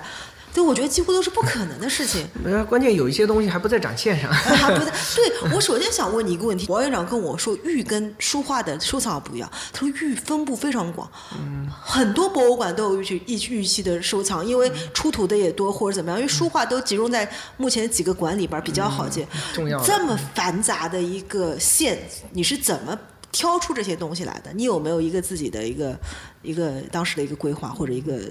路子？但是这个嘛，我觉得首先是靠靠自己的这个学识的积累，嗯，这么多年嘛，这个对玉器，呃，个人学术上面还是比较感兴趣的嘛，所以这个这个积累还是有的，就至少我知道这个东西很重要，在什么地方，啊，在哪个考古所或者在哪个博物馆啊收藏，这是我是清楚的。当然呢，就是对于我来讲，其中一个重要的挑战是什么呢？怎么把比如说这一百件里面，我要选一两件。能跟这个展览契合，跟我们的这个展览的思路大纲契合，这是比较痛苦的，因为我本来就有一个选择困难综合症，就说你都好，但你选哪个最好，这个是要取舍，是要有断舍离的，这是一个，呃，我觉得是在呃挑选文物，呃借展过程中是一个比较，呃折磨自己的一个重要的问题。当然了，这个包括王院长，包括我们盛院长。啊，都一直在开导我说这个，因为我们要做史诗性的，我们肯定是要挑最好的、最有代表性的，不能说我把你所有想看到的东西、所有想表达的东西都表达出来，这个在可操作性上不强。这个不是做学术，就像你刚才讲的一样，我们做自己的研究，我可以，我搜搜来的这个线图，我搜来的这个发掘资料，我搜来的彩图，我可以。用在这个，它反正是公布的嘛，我可以用在我的著作上，我的这个文章里。但是做展览不一样，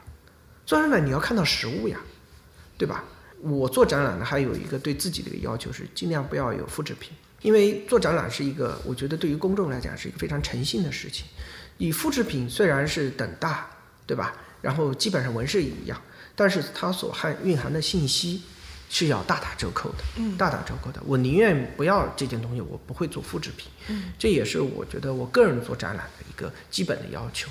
啊，除非啊这件东西，这次因为我们展览我插一点，这个展览我们用了一件我们大云山出土的琉璃边磬，对，这个也很重要。因为为什么？因为我们原物已经完全不能展了，就是那个琉璃已经被风化的很厉害了，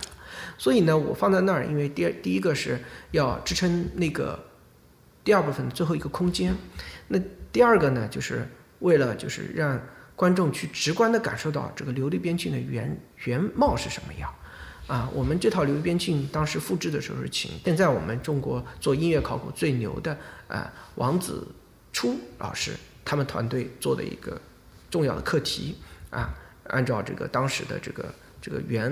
琉璃的这个比例来一比一或者是原貌这个复原的。所以，我只是希望这件复制品能给观众有一个更直观的这个感受，跟着感受是这样子的。所以这个地方用了唯一的一件复制品，对复制品。你你说的这个，我就我就能知道你那个精益求精那个 死磕自己的那个范儿上，就用了一件复制品，还是有点儿这个念念不忘，还是有点儿这个有我自己的道理的。对对对对对，一定要把这个道理说出来，这破了自己的这个规则。对，嗯。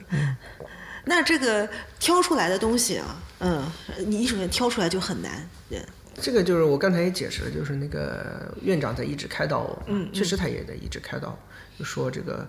呃不能把所有的东西，所有的这个衔接的那么好，对吧？这个只要你的展览逻辑的这个思想是对的，你的这个这个展览架构是没有问题的，你其实你是可以就是说有一些只做代表代表性的东西。其实从最到最后，呃，大概我看啊，到到这个今年的九月份的时候，在最后一轮这个呃器物选择里面，我还在做减法，哦，因为我觉得东西还是太多了，太多了，因为展厅的就是客观的空间面积还是有限的，有限的。我们拿最好的东西来做最好的表达，嗯、这是展览的一个，我觉得是一个进步，是对于我自己的一个进步啊。我明白了，因为你脑脑子里边东西就整个那么多东西都装很多嗯很多，对、它很多，但是你要在里边儿挑选出最能表达你想表达内容嗯的这个、这个器物来展、展现上呈现，是很难的一件事情。就像我们做这个话剧一样，你做话剧有一种话剧叫这种微型话剧，微型话剧它不需要太多的道具，对吧？但是它能把这个故事，把这个精神表达能做好，我觉得这是话剧的一个特别高超的一个一个境界了。那做展览同样也是一样，你用如果用一件展品能把故事讲好，能把这个逻辑呃叙事做好，那何必要用时间呢？嗯嗯，对。那个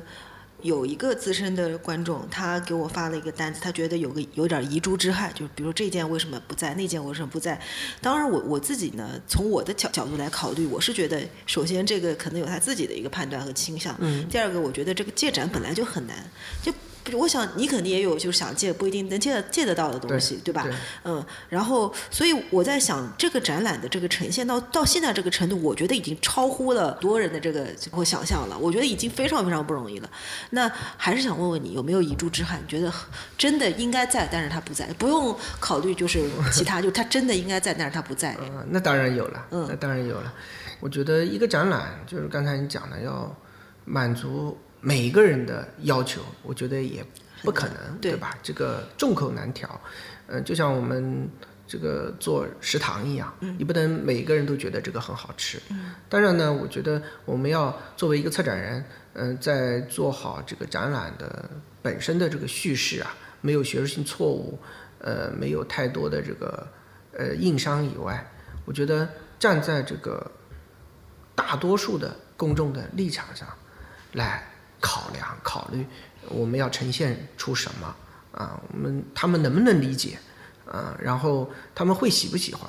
所以这个其实是一直作为一个非专业策展人的一个，作为我啊。呃，一直你你 还一直思考非专业，我我你一直非专业我是我是一个研究者，我是一个研究者，好我自诩自诩为一个研究者，非专业策展人，我这第一次听说。嗯，嗯，我我对自己定位就是这样子。哎，专业策展人当然更专业了啊，我们是非专业的。好，嗯大家注意，这个九十周年院庆展是一个非专业策展人策的啊。嗯，是个研究者测的。嗯，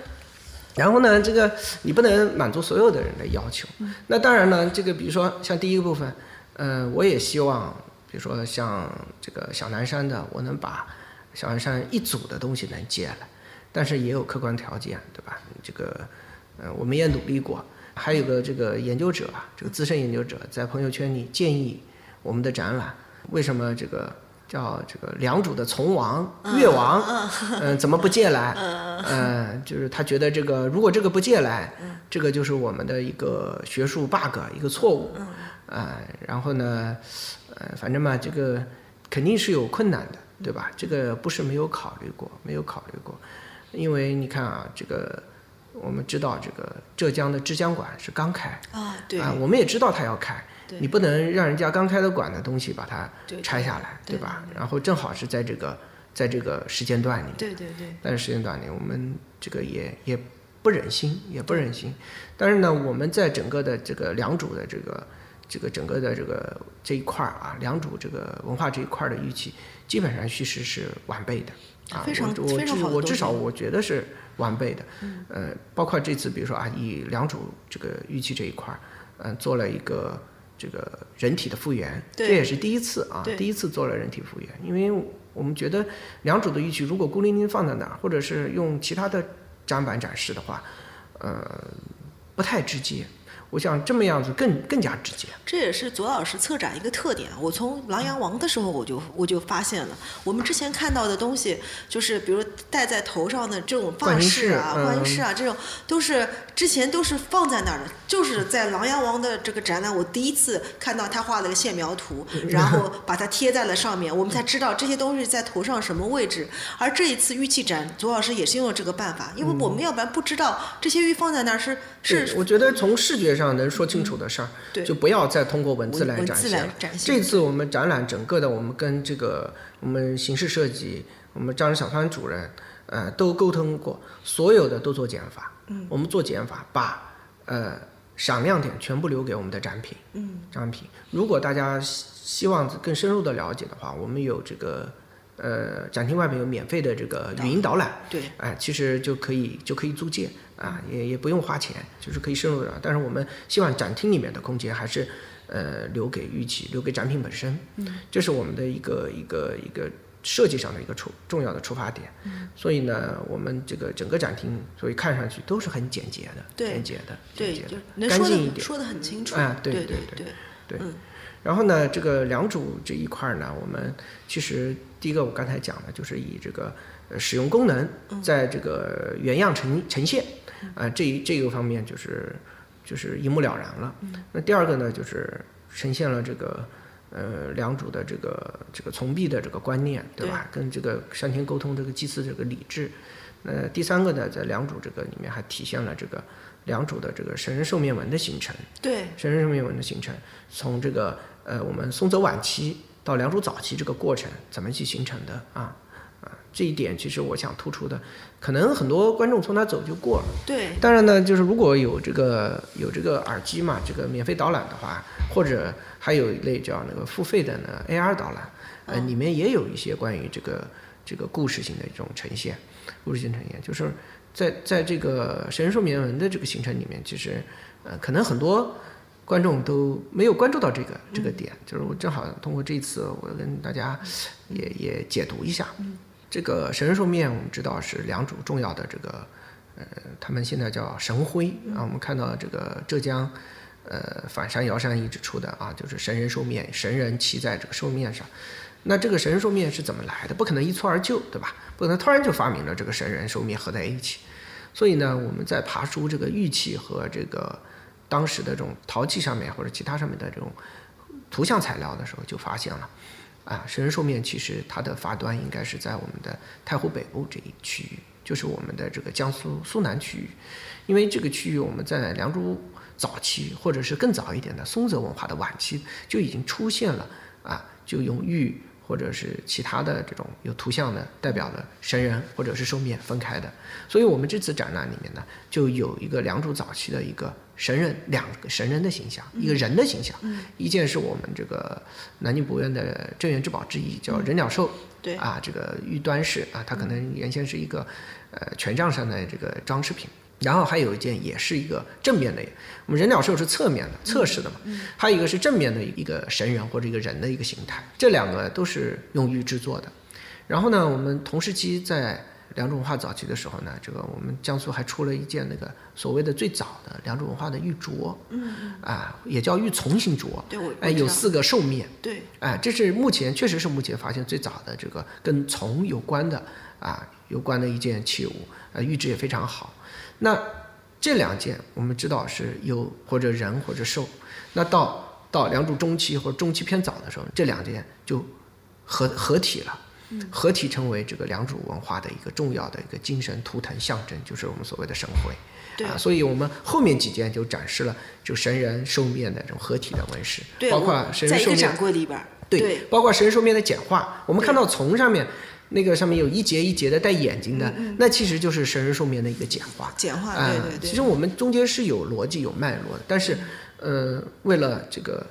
呃展厅的这个形式效果啊，我们还是需要做简化，不可能把所有文字放在上面来解读。对，这个确实需要做一点功课。就是我们呃用展览来讲故事，其实就是包括文物本身啊、它也就是会会就放在那儿，它就是一定会跟你说明一个问题的。你比如说我，我就印象里边儿，我知道你选那件东西的寓意是你在那个就是呃应该是红山文化林家滩王那个那个柜旁边有一个陶府。啊，对有对对有个陶，为什么在玉器里边有个陶府？我当时就跟我我带我妈妈看着，我跟嗯她说，我说这一件它是解决的一个问题，但是之前不知道这个出土的这个斧饼子是怎么样的饼是怎么装上去的？嗯因为因为我们知道饼子都是木木质的或者高级的象牙制的，对那这样子你时间长了几千年了，它肯定是腐朽不存在。我们看到的都是月或者是斧头的，但已经成月体那个部分呃对月体那个部分，就知能腐。烂的那个部分，对对对，嗯而在这个在我们江苏出土的这一件东西，就说明了这个问题。也是同时期的。对，而且这个东西是国家一级文物。哎一级文物我说他为什么？你看这个东西为什么定为国家一级文物，并且在玉器展上展出来？我说他就是告诉你了，他就实证了一个问题。嗯这个就是我们做展览，包括我们看文物的时候的，我们要想的就是他为什么在这里？嗯它在这里，他说明了什么？这也是左老师放在那儿的去用心所在，嗯对吧？是的，就是我们展览的定位嘛。这个如果是史诗级的啊，我跟当时跟我们呃院领导汇报的时候，我也讲，我们要做这个全时空啊、全时空这个嗯、全地域啊，这种才能体现这个史诗性的。然后呢，我后面又加了一个叫叫多角度来诠释中国玉器这个玉文化的一个发展脉络。所谓的多角度，就不能只关注于玉器本身，玉器它也是存在于这个当时的一个社会发展、一个社会、一个这个社会这个这个生活当中，至少在一个社会生活当中，对吧？所以同时期还有很多的并存在的其他东西来佐证，或者跟这些玉器同时使用的，或者是合合起来一起使用、配合使用的。所以我们不能单单的从玉器来说玉器，我们一定要从当时的时空的角度去，在这个立场、在这个视角上去解读玉器，这样子的玉器才会鲜活，才会立体，而不是我们只看到这个玉器的真伪，它的好看与不好看。这个我们可以就就把这个中华玉器的这个层次啊，我们要希望把它再抬高一点，抬高一点，从多角度来诠诠释。嗯，说到这儿了，有一个问题我特别想问你，就是，呃，我在提纲里面没有写，但是我觉得你应该是不用准备就能回答的。就是在整个展览里边，其实像刚才我说的那把桃斧，包括你把良渚的这个神人骑兽面的这个过程展示出来，还有没有哪些呃？具体的地方，你的设计就是你一定要在这个地方说明一个问题的，你想提醒大家看的，就是不要忽略的。另外一个问题是有哪些东西是你觉得一定要提醒大家关注，是你特别想表达给大家或传递给大家一些信息的。嗯其实我是希望啊，就是作为一个一个非专业策展人嘛，这个这个角度来看 这个非专业策展人已经是个梗了。嗯，然后呢，这个我是希望啊，我能表达的，大家都是一目了然的。但是呢，毕竟是这个对于公众的各个这个学学业背景啊，对吧？这个认知程度啊，这个喜好程度啊不同，所以呃，我当时也想到了，肯定是不是每个人都能能能 get 到这个我们这个这个当时的策展团队所所设计的这些东西。当然呢，你像像这种，比如说刚才讲的这个海这个海岸青墩那个陶府，陶府对，呃，又讲到这个我们这个神人寿命的形成过程，其实这类东西在整个的这个展览里面很多，嗯嗯，很多。其实我是不是说我是希望弄的这种一些像像寻宝一样这种感觉的啊？嗯你大家去发咱是宝藏姐姐来 让大家发现。但是呢，我是我真是希望通过这个展览这次机会，能把呃最新的这个考古发现、研究成果，通过展览展示来表达出来，这是我希望。嗯，因为学术东西毕竟这个宣传的口子比较小，嗯啊，毕竟就是在这个学界内部的这种沟通啊了解。当然，你要把它呈现给观众，这个我觉得是我们呃有机会哎、参与到这个呃策展的这个非专业这个策展人的 策展人的这个这个，我觉得是一个本质的这个义不容辞的一个责任吧。那如果展览，我觉得一个展览要做的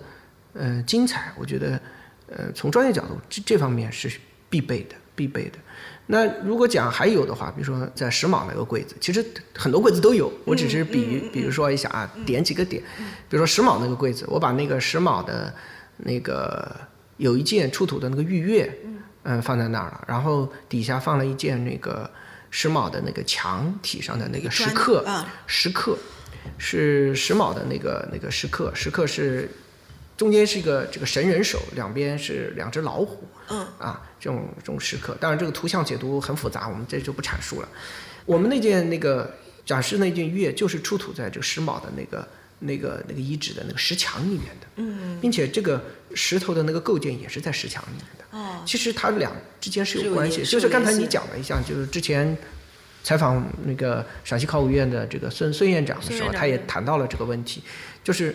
这个其实也是表达这个藏于于墙的这种，这种当时的这个时髦人的理念，理念。那还有一个，比如说在第二部分的，为什么我们把金沙遗址的用的两个柜子表达？对，金沙遗址。然后金沙遗址，当然金沙东西很好看啊。我们这次，呃，选的金金沙遗址大力支持的金沙遗址，对这次展览基本上是我们提的几件重要的东西，他们都都支持了。那金沙遗址我们。展示的那有金沙遗址的琮，有金沙遗址的牙章，有金沙遗址大刀，有金沙的那个，对对对，那件是湖北省博物馆，但是那件是金沙文化的啊，呃，还有一件是金沙文化的这个遗址出土的那个戈，嗯，我们知道金沙遗址它的这个整个的时代，包括三星三星堆的时代，最新的测年也就在，呃。这个殷墟晚期，相当于这个商周之际，就王呃王灭商那个时期啊，大概那个时期。我们知道这个金沙遗址是偏于西南的一个地域性文化，啊，这个是是是没有问题的，因为它受到中原文化的不断的波及和影响，它也接受了中原文化的东西，所以我们能在金沙文化这种比较偏相对于中原偏晚期的一个遗址里面，就在商代的一个。西南边陲的一个遗址的一个重要文化里，能看到什么？能看到玉琮。嗯，商代人已经不用玉琮了。哦，我能看到玉琮，金沙人把玉琮还做礼器。哦，做了大量的玉琮，用玉琮，对吧？他还用牙章。你说商代人已经不用牙章了？对，对他还用牙章，他也用玉戈。嗯，那戈肯定是受上人的影响，用玉戈，并且他还有大刀。嗯，大刀是什么？大刀是世贸文化的。哦，所以他用的礼器从中原的史前到。当时的那个商代都有，这说明了什么？这说明了一个问题，就是中原的华夏的礼制用具、礼制玉器在不断的影响到周边文化。嗯，周边文化也不断的通过使用这些东西来认同、认同、认同华夏文明。对，啊，所以孔子就是就是再过了一千多年，孔子讲了一句话叫“礼失求诸于也”。嗯，哎，这句话是很有道理的。对，很有道理。我们在一个。呃，像当时相对很晚的一个一个文化里面，能看到早期的早期中原的不断的有有这种玉礼制的东西影响到他们，他们还接受，啊，这是一个非常有意思的现象，也是中华文明不断汇聚、不断不断不断去这个被认同的一个过程。哎，这个价值这个价值也很高。对对对对，就像我这个这个也是我为什么把金沙一直要拉入这个这个大的序列里面的一个一个想法。所以我觉得这个想法非常的，哎，非常的关键。我觉得这个跟我们中华用玉这个为载体啊，来来融合我们中华文明的这样一个过程，来来形成这个华夏民族这个认大的认同的这种感觉是大的这个集体。对，这个是一步一步我们能，并且这是实证的，我们通过玉器就能实证。这个是我们能看到的，通过展览能看到的，这个非常了不起。我们女孩啊，会对那个配饰特别感兴趣，就在那个到了周那个部分，有瑞国木和国国木的两个，应该是玉玉佩呃玉祖佩，对对对，那个也是你刻意安排了，它有一个理智等级的这个观念在里面，是吗？就是对对对，这个玉组佩啊，其实以前在文献里面没有记载过，这是完完全全通过考古发现来证实的。我们之前只知道这个文献里面记载，《周礼》里面记载，这个天子九鼎，对吧？诸侯七，元这个大夫元十三啊。按照这种公侯伯子男的这种这种诸侯分封的话，也是啊，就公爵用七鼎啊。你像虢国是公爵，对吧？他的墓葬里面都出土七鼎。那这个这个公侯侯啊，侯爵一般是出五鼎。五鼎啊，这个比如说晋侯，他就出五鼎比较多。那国公国国墓地瑞公，他就出七鼎。七鼎哎，这个是考古学也证实了文献记载的正确性。当然呢，这个呃玉器啊文献好像就失载了。但是通过考古发现也发现，比如说像瑞公，他那个佩在身上的那个祖玉佩就是七黄。就是七黄。啊，你像晋侯，很多晋侯佩戴的就是五黄，嗯，啊，你像国公佩戴的就是七黄，嗯，啊，这个其实我觉得玉嘛本来就比青铜器的更加珍贵嘛，更加这个尊，所以呢，这次呢也是协调了一组这个五黄连配对过来，我是当时是希望借七黄的，嗯。是国公的那一套，也是目前我认为是最好的一套，但是因为也有这个借展的难度嘛，嗯。所以我们原先想一个七黄一个五黄，放在一起。嗯，更能能展现这个这个华丽，包括这个等级啊，通过这个玉玉器来彰显等级。其实我们能设想一下，在西周时期参加这种这种周王的这种典礼的时候，嗯，你看这些大臣，他不可能报七个鼎或者五个鼎上来，他通过什么来鉴别身份呢？通过佩玉。佩玉哦，通过配玉，对不对？你站在前面的，你肯定是七黄啊，周天子配九黄连配，对吧？这个肯定是没有问题。那公爵啊配七黄五，侯爵配五黄，站在下面啊，那很正常啊。你作为个人的祭祀，你可以享用七或者是五，但是你在一个大的集体里面，你做身份的鉴别，你无非就要通过玉器。嗯啊，所以这个也是通过考古可以给我们看到的。对对对，这是近几十年来吧，至少三十年来，这个从考古学上证明了这个玉的连黄的不同的等级也能呈现这个身份，也是跟周礼是相符合的。而且这次展出的这个五黄连佩是瑞国公的夫人，是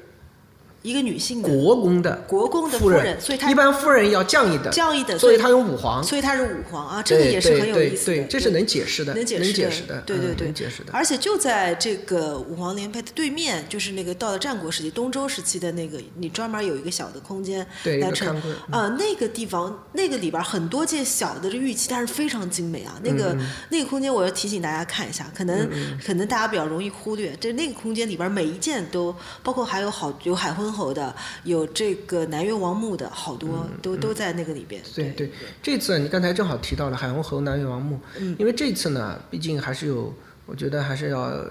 这个展览还是要学术作为基础的嘛，嗯因为我们知道南越王墓、海昏侯都是汉代的墓葬，嗯，当然呢，它汉代墓葬里面出这个早期的东西是很正常的嘛，对对对，这些也是这个汉代时期这种高级贵族收藏的，嗯。哎、古代的这个这个这个藏品，对吧？对对。对啊、所以我们把有一些重要的这种。呃，这个玉器啊，比如说它是战国的，嗯。我们都把它或者春秋的，我们都是通过这些方式，通过研究的方式，把它从从汉代的那个时代把它往上再提了，就放到这个空间了，哦。啊，放到这个空间了。哦。那这个这个空间里面呢，呃，有两件还是比较可看性的啊，比较漂亮的。嗯，一件是这个水晶的这个组配，嗯，啊、很好看。是齐国的，你对对对。单单独给了一个柜，对对，嗯一个一个看柜，一个看柜，一个单独给了一个柜子，因为在这个在这个空间里面，其实我们主体的配玉，嗯就是刚才你讲的那个零零碎碎很漂亮的小东西，按照国别，嗯，啊、当时各个国家都在制作玉器，嗯各个国家有各个国家的特色，各个区的特色，但是总体上没有什么太大的，就是时代上，但是就是区域上面有一些特色，比如说像齐国，啊、主要是这个水晶制作比较发达，水晶玛瑙制作比较发达，所以这次齐国的我们就以一套这个山东博物馆的一套比较漂亮的这个呃是是齐国的一个重要的一个贵族的墓葬啊，在临淄叫郎家庄一座大型的齐国墓葬里面出土的女性佩戴的一套这个水晶的组配，水晶组配除了水晶以外，里面装饰的还有红玛瑙。有紫金，紫还有紫金，对对有我就记紫金得那个紫色对非常的对对，这个就是齐齐国的特色。啊，齐国就是出土很多这种水晶，但是这套是目前出土中间，呃，体量最大的，也是最完整、最漂亮的一套啊，最漂亮的一套。还有一套是这个呃一套祖玉佩，正好是它的那个对对面对面也是个看柜，独立的一个看柜。虽然体量不大，很小。对对对嗯对对，这一套是楚氏玉器的代表。啊，呃，战国晚期楚氏玉器代表。我们知道楚国呃人比较好这个这个鬼神，对吧？然后人又比较浪漫。我们知道这个屈原就是一个比较典型的代表。所以我们看楚国的玉器的时候，你看它这个工艺就不用说，用料也非常精美，然后它的组合也非常。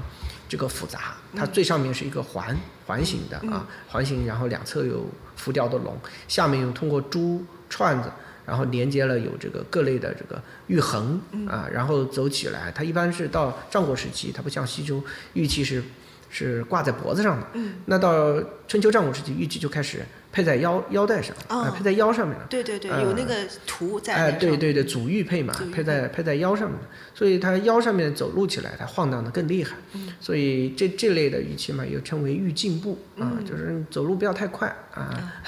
让你有君子的风风度，君子的风度。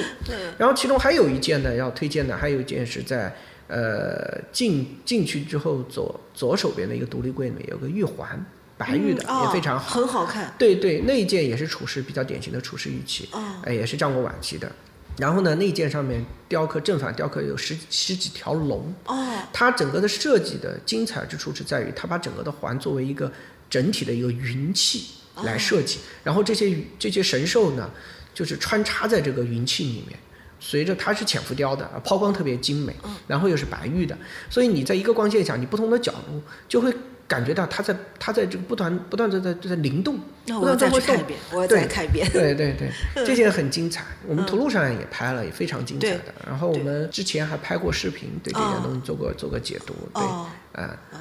我觉得这个可以画一个重点，就是大家如果实在觉得哎我不太知道左老师要要要提醒我看什么的时候，你可以看一下左老师有的时候单独给展柜的，那个 你一定要仔细看一看，那一定那一定这个身份等级不不太一样。其实这次好多东西都能给单独展展柜的，只是我们独立柜不够，空间也不够。嗯，这是客观条件嘛哎，，对吧即？便在此基础之上，也能想能想到单独展柜，那就更加了更加了不起了。因为单独展柜和通柜，我们所谓的通柜或者看柜的用光不同，嗯用光不同，我们还是希望。呃，比如说有一些虽然重要，但是在独立柜里面呈现效果不好，我们还是放到这个通柜里面呈现，因为用光的问题。嗯嗯嗯。呃，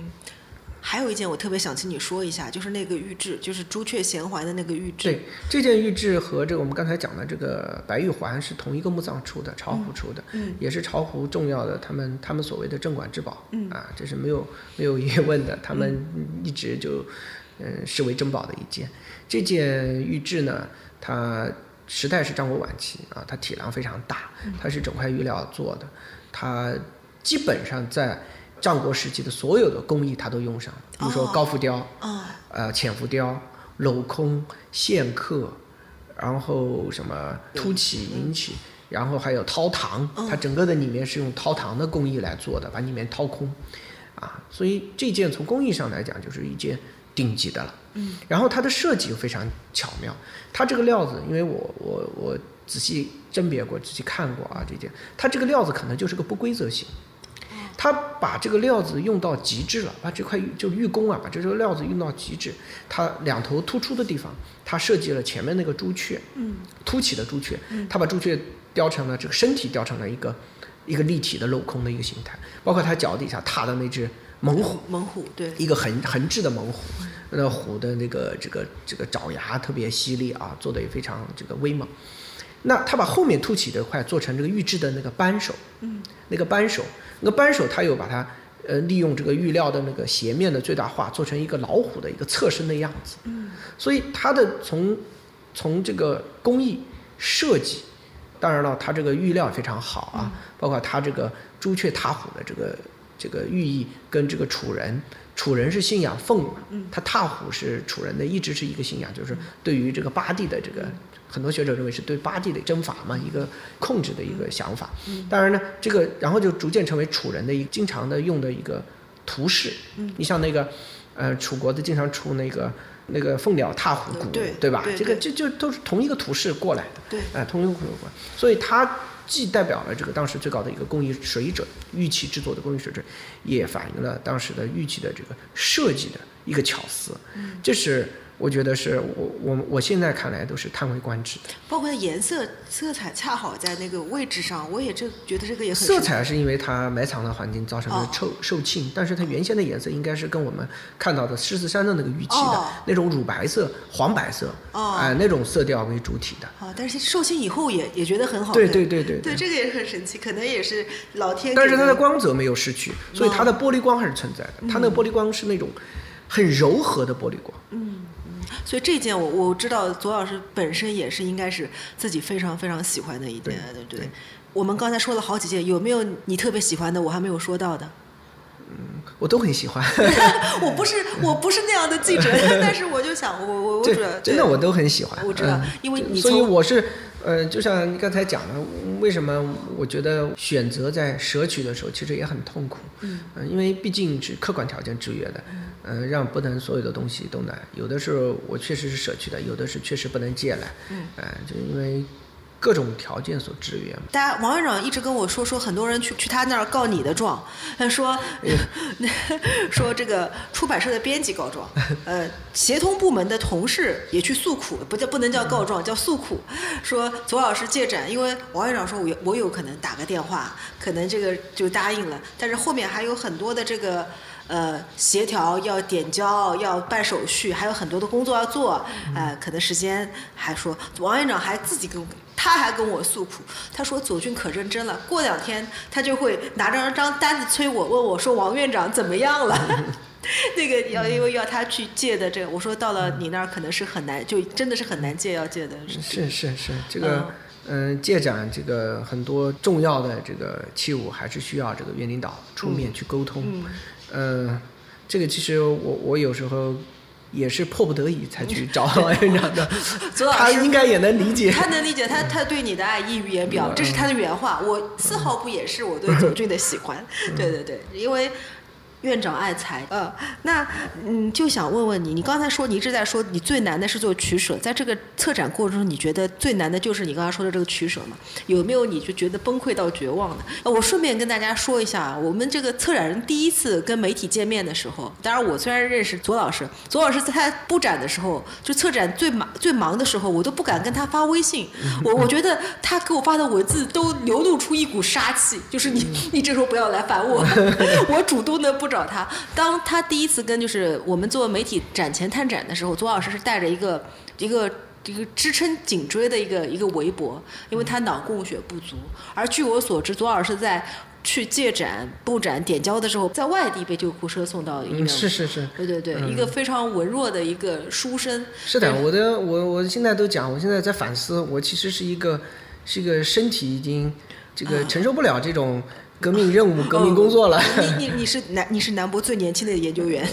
这个这个还有很多事很多展览等着你去做。那个我我们还有很多学术问题等着你去解决。那你觉得你最难的到底是这个心力上的、体力上的，还是在这个接展过？你觉得这个最难最难？你就觉得你的至暗时刻有没有？八卦一下。嗯，做一个展览，如果想做好啊，我们讲的这个好，其实囊括了很多东西。嗯，有的好嘛，这个。公众要讲好，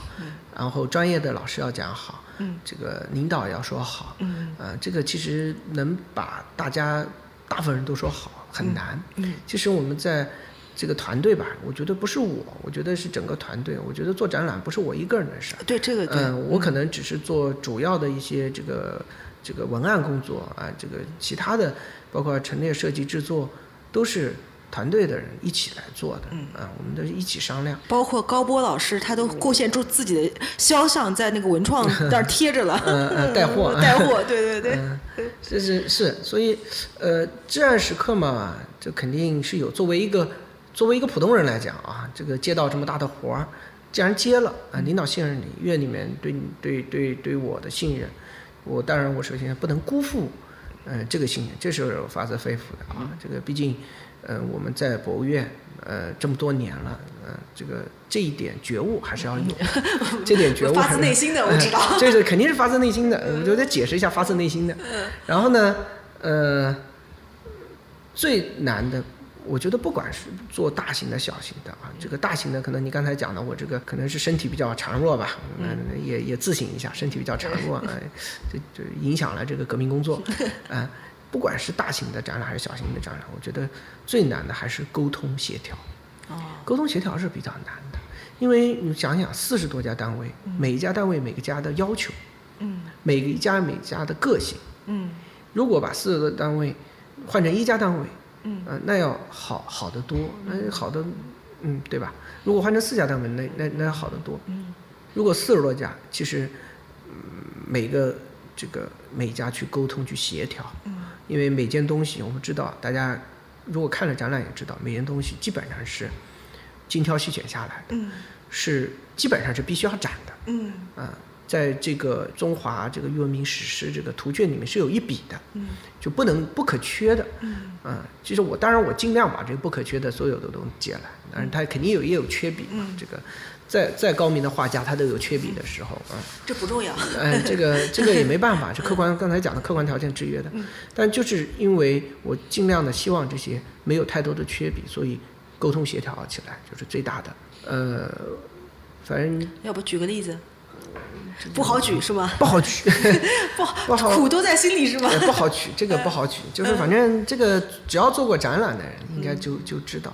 呃王院长跟我说过，他说这个湖北博物馆的湖北省博物馆的大鱼哥反复过几次。反过几次是因为，呃，当然了，因为这个客观原因是他们的这个院领导层在不断的调哦，啊，因为它也处于这种交替。呃交替震荡期，因为它是这个博物馆和这个考古所分、哦分开那个时候。之前是谈过一次，然后又中间有变动，所以嗯。到开展前的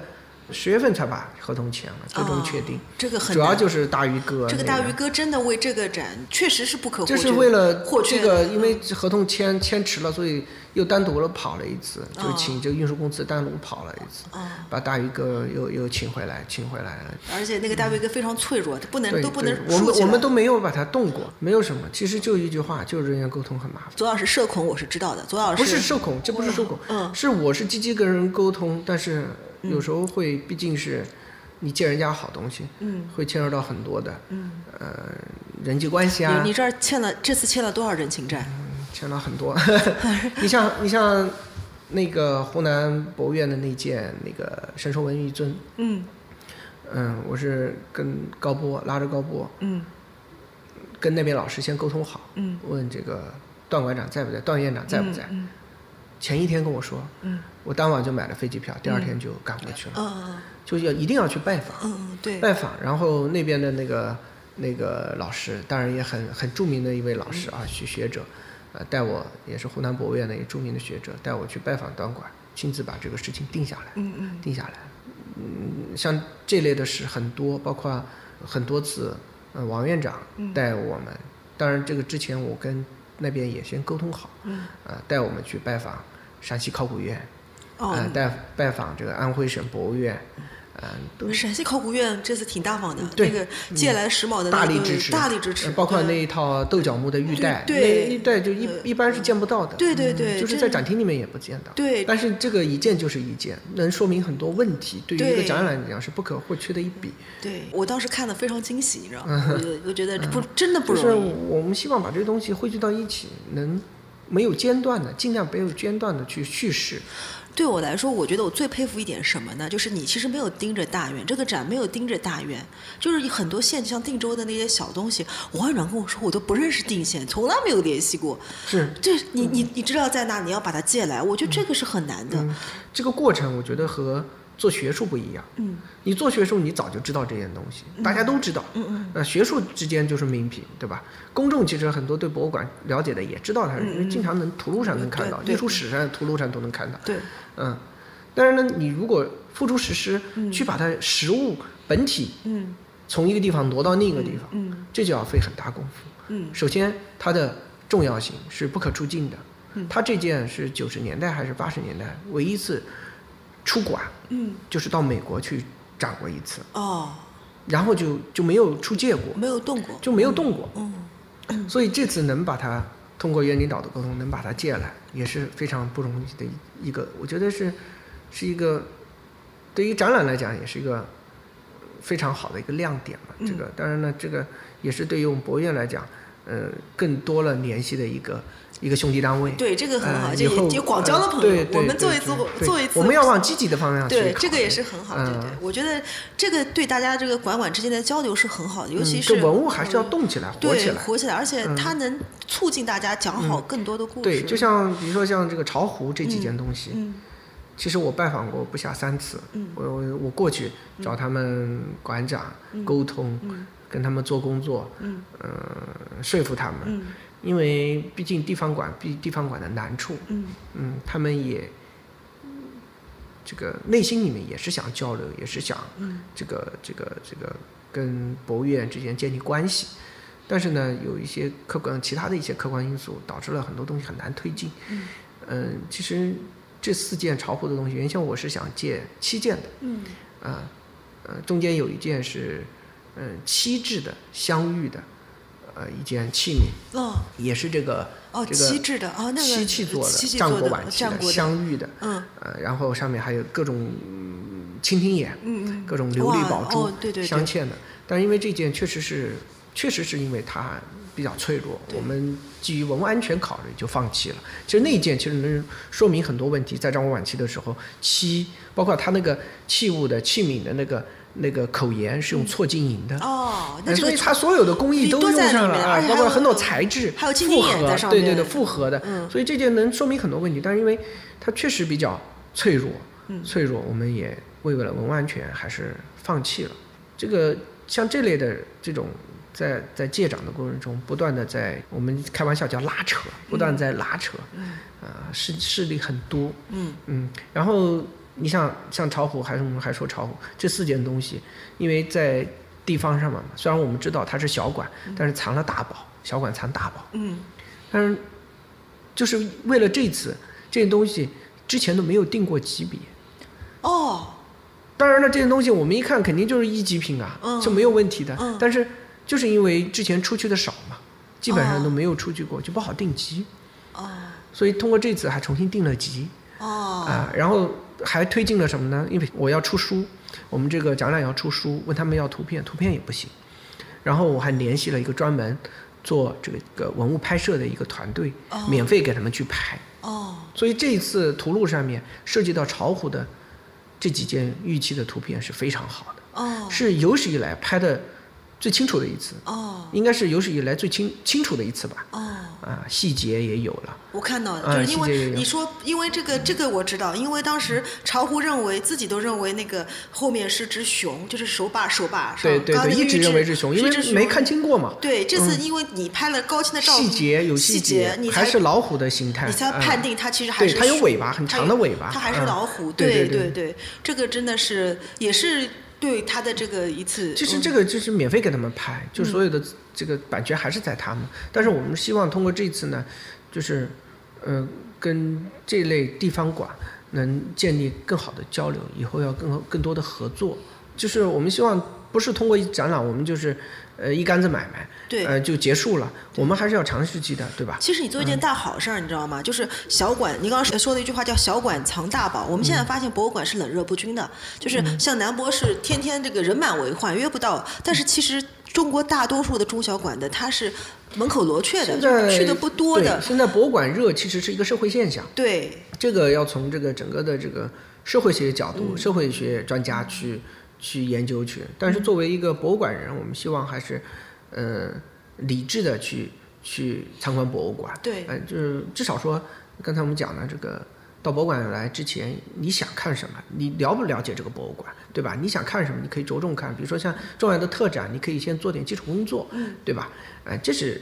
必须的。嗯博物呃馆不是就当然你打个卡也可以，但是博物馆如果假假设仅仅是让大家打一个卡的话，那左老师和他的团队们、同事们做了这么多细致的工作，就其实是辜负了，我觉得是辜负了。我从我的角度来讲，就是就是你你不会这么讲的，我知道。不，这个就是博物馆要理性的去参观。嗯，我觉得“理性”这两个词就值得玩味。就什么叫理性？就是根据不同的呃需求，你要到博物馆能得到什么是最重要的。但是打卡也是一个一个需求，对吧？这个这个我们也也不可否认，也不是说打卡不好，对吧？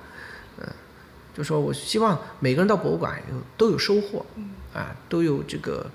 好的一方面，能提高自己的一个收获啊，这也是我们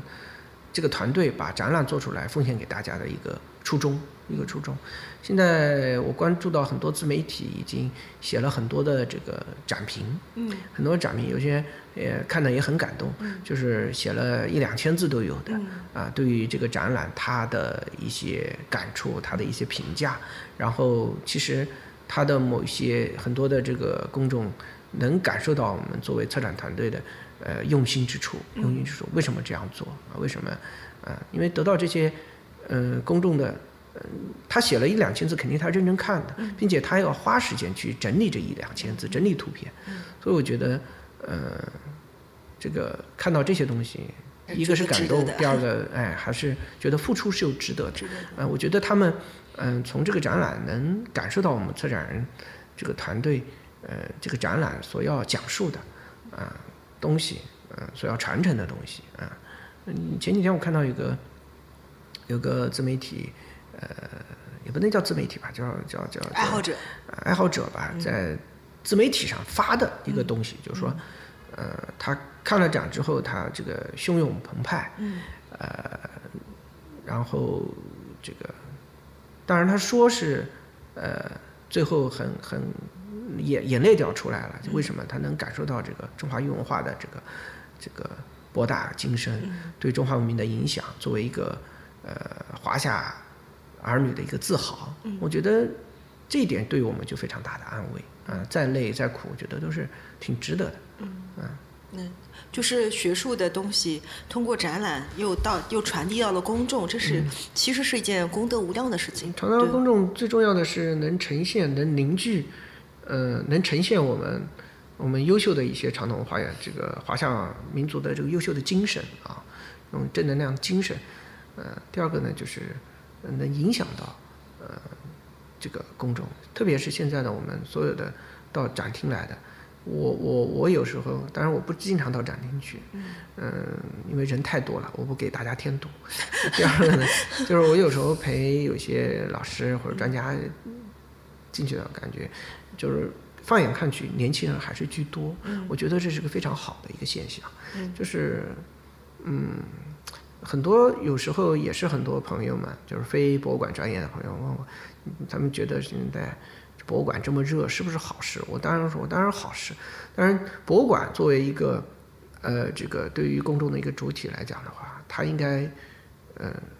利用这个博物馆热来正确的引导公众，这是博物馆能做到的，对吧？这个就是需要我们怎么去引导啊？展览本体是个引导，然后。呃，宣传博物馆宣传管理也是个引导。一次又一次的上，我刚才就想到这个问题。你比如说，呃，我们在八十年院庆的时候，其实当时博物馆二零一三年，所以二零零八年来年开始免费开放，二零一三年其实大家那个时候。博物馆并没有像现在这么热，公众对博物馆的了解和接受程度，其实还是一个比较初级的这个阶段，跟现在还是有十年前还是有很大的。对，我觉得是个质的差别。对，所以那个时候办金色中国展，其实它是通过那种华木绚丽、好看的这种物质物质的呈现来吸引大家来。嗯。我觉得是那个时候办这个金色中国的展示非常恰当的。嗯。但是十年以后，当我们来办玉润中华的时候，这个时候就像你说，我们的玉它是精神。层面，它是一个一直在精神层面来，它的艺术性、它的观赏性，包括我们近年来考古不断的发发现，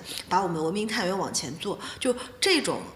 玉的这个到了从金到玉，这其实也是我们社会和包括博物馆不断进步的这样一个体现，一个飞跃。我个人是可以这么说吧，我觉得，呃，这十年以来的话，不仅是我们就是学者学界的呃策展认识理念的这个沉淀。一个一个机，因为伴随博物馆热，这个到博物馆的公众的对博物馆的要求是越来越高，对吧？越来越苛刻。但这个苛刻不是一个贬义词，对于博物馆人来讲是一个非常大的一个动力，对吧？一个动力。那你看，经过这么十年的沉淀之后，呃，我们已经觉得做玉或者做玉器，我们的公众已经可以理解了，可以理解，可以理解了啊，就是跳脱了那种华贵、那种炫目的、炫目的那种。呃，视觉上的这种感觉，对，啊，我们可以通过呃这个玉这种物质来呈现更多精神层面的东西。嗯，从目前的这种呃反馈来看呢，大部分呃这个这个能写出自媒体的这种展评的这个公众来看呢，对这个展览还是基本上还是认可的。嗯，基本上还是认可。我觉得左老师从我看他策展，包括他的治学态度，他其实是非常谦虚的。我就记得曾经有一次你带我去看那个文房展，就是呃，对对对，你跟我说有一个错误，就是公众指出来的，立马就改了，就是对对，所以我。在跟采访王院长的时候说，我说南博的学者，南博的根，因为我们之前溯源了南博的学，就三三年的时候，因为这个展也是九十周年院庆的展，南博的这个学术的根呐，他这精神啊，就是中国当时最先进的知识分子，以为了一个理想，今天早上采访崔晓英老师，他说为了一个理想建的一个博物馆，不是为了收藏，为了一个理想建的一个博物馆，我觉得根一直都延续到这上，我在。南博很多老师身上看到，在左老师身上看到，在崔老师身上看到，所以我还是作为一个跟南博已经相处的好几年的一个记者。我内心是非常骄傲的，就像我为什么南博的优秀编外人士，对对对对对，就经常来蹭蹭饭。他们说就差一张办公桌了，是吧？对，没事，哪都是你的办公桌。对对对，你们的饭卡都是我的饭卡。就是在这个过程里面，就是我为什么也是厚着脸皮？大家可能不知道，我要要求做南博这三个访谈。也很难，当然也是仗着关系好，能采访到左老师，我也求了他很多次。没有没有。为什么我一定要做这三个访谈？其实我希望就大家能理解到，能看到我们这家南京博物院的努力付出，和像左老师、崔老师这样的年轻人，他们在接续这个九十年来的这个这个精神上的积淀，这个很重要。我想问问你，一百周年院庆的展，你想好做什么了吗？一百周年让年轻人上，我已经老了。那那下面还有说真的，下面还有有没有什么新的想法做什么展览？下面下面要看这个整个的院面的这个展览的这个规划啊！不不不说规划了，就不说规划，不还是要规划。假如给你一个没有不设限的，你最想做一个什么样的展览？我知道你想做南唐展，一个南唐主题的展，但没有后来一直没有看到。就是还想做那个展？展览的实现，就像我们做这这次玉器展的，它需要天时地利人和，嗯，它也需要机缘的，嗯，我们这个虽然是这个唯物主义者，嗯，但是这个机缘的事儿，这个这个就是像概率的事儿的东西，啊，也需要多方面的这个契合才行，嗯，所以一个展览不是说，嗯，作为一个策展人或者一个非专业策展人的这个想法就能实现的，但是它可以呃一直在准备，嗯，啊，就像。比如说《琅琊王》，嗯，《琅琊王》展览是，呃，是我可以这个这个负责任说，那是第一个呃系统的去呃按照这个当时我们院里面提出来的这个策展人制度，自下而上的这个策划的实施的一个展览。这个展览从一六年提出来，这个想法从一六年提出来到一八年年底实施，其实中间经历了多少次的这种。呃，反复啊，论证啊，呃，但是它是完完全全是按照我们的这个南京博物院的策展人制度，从下面提出来申请，而不是从上面就或者是嗯，领导说想做一个展，对不对？不是，领导他有领导的这个这个院领导院领导的这个对于展览的安排的这个架构一条路，但是呢，策展人制度也是可以，就从从这个它是本来就是鼓励这个研究者年轻人在下面提出来各个研究所。各个这个部门啊，年轻人可以以自己的研究为主体提出来的这个展览架构，所以琅琊王那次就是从这个基层提出来的一个展览设想、展览架构，一层层的通过不断的去去去论证啊，最终实施的一个啊，当然当然嘛也是相对来讲公众也比较认可的一个展。那个展非常好，我我印象深刻。当然那次展览也有很多的遗憾嘛，包括很多东西也没有因为时间。和各种客观原因也没有。我就仗着《琅琊王王》的展，我自己就是陌生拜访了山西，当时山西博物院的安博士和崔老师，他们一听我知道《琅琊王》的展，然后对我非常的热情。对，他们是大力支持的。对对对，嗯。所以你底下到底想办什么展？最最最想测什么展？绕了半天。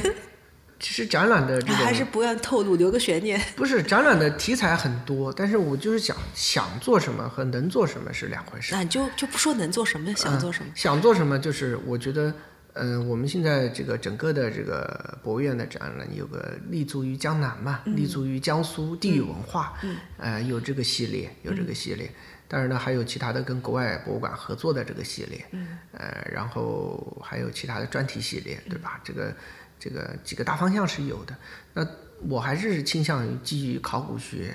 呃，文物学研究的这个方面的，呃，这种这样类似于《琅琊王》这种，通一个小切口，来做一个宏大的时代叙事，呃，这种，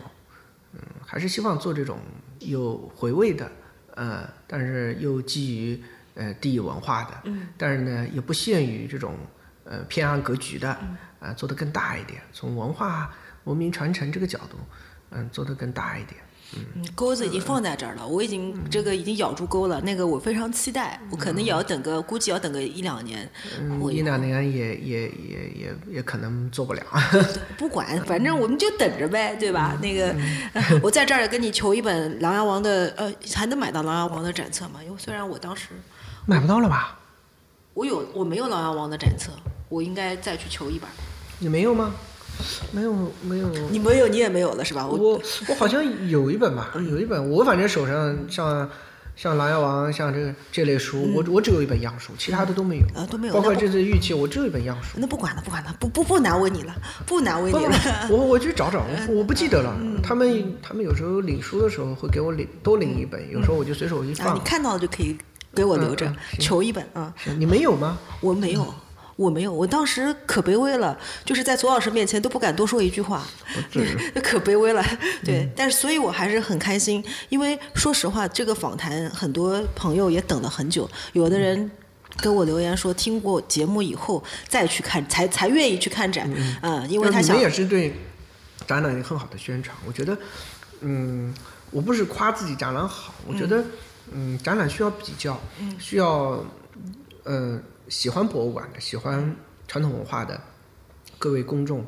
嗯，去静心的去品味。有些展览不是你看了一次两次就能，嗯，掌握这个展览的策展人的他的这个这个思想逻辑的，他的里面设置的架构的，啊，有一些需要可能你看了两三之后，等展览闭展了，然后再去看图录或者再去呃看同样的展览，哦，你才能知道那。当时他为什么这样做？但是因为展览是会结束的，但是图录会在。就是我觉得有的时候真的喜欢的展览，我会买图录。但是说句实话，展览就就是这个一两个月的时间，三个月，三个月的特展就是三个月，三个月真的是非常难得。所以当时做图录的时候，我始终做展览图录，虽然我也没有嗯做太多的展览图录啊，参与到不少，嗯，呃，就是。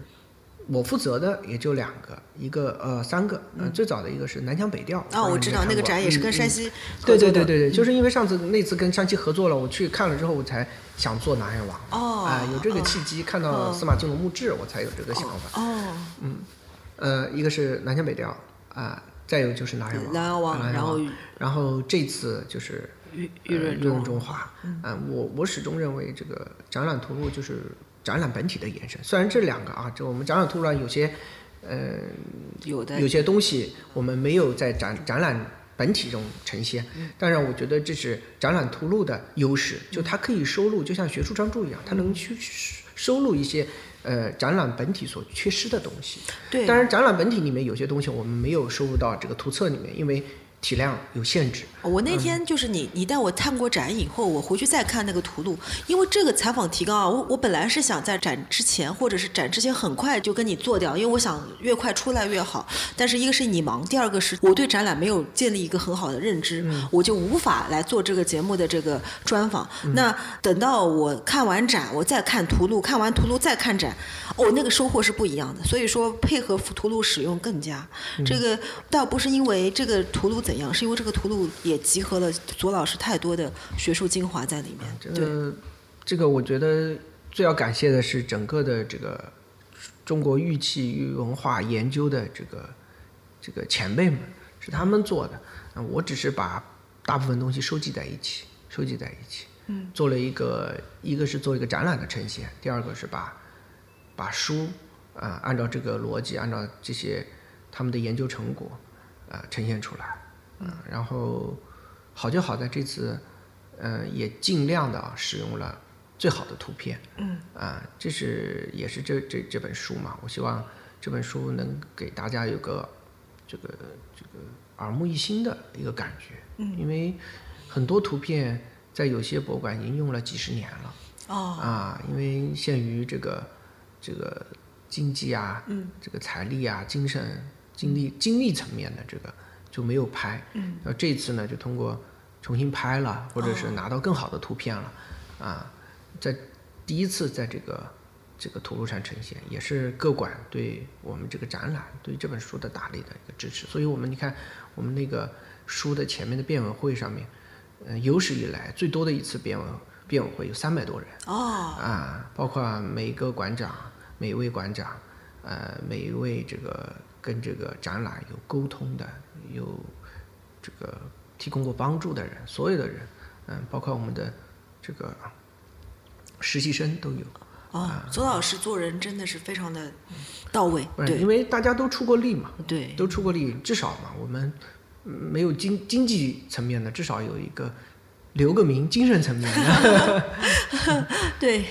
很期待左老师以接下来呃有可能展，但是不是给你压力啊？我觉得能跟你一起喝喝茶、聊聊天，我就很开心，因为我以前就是有每年会到南博，因为五幺八的时候特别忙，然后呢，我那个时候就忙得昏天黑地的，然后那个时候我会在。昏天黑地的那个时候，我会躲到左老师的办公室。左老师他自己忙他的，默默的给我泡一杯咖啡，说：“你在那儿坐会儿啊。”我觉得那个时刻是非常非常安静的。可能因为他那个布满书籍的那个办公室的那个气场和氛围，他那种潜心做学问的那那个那个气质啊，能把我当时在应付各种焦躁焦躁的工作的那种那种那种情绪能平平平复下来。所以还是很高兴能访问到左老师，也谢谢左老师谢谢你，带给我们这么好的展，嗯，接受我们的访谈。好，谢谢谢谢。好。各位啊，在采访南博之前呢，我曾在小红书和听友群里征集过问题，并且呢，许给大家南博的网红文创作为礼物啊。这期节目播出的时候，我应该已经寄出给这些幸运的朋友了。那这次呢，也欢迎各位在评论区继续互动啊，我会继续抽取文创送给大家，这个优良的传统我会保留下去。另外呢，呃，也告诉大家，门道是有听友群的，啊、如果你听到这里，应该是门道的真爱粉了，欢迎你加入听友群，详情可以查阅 show notes。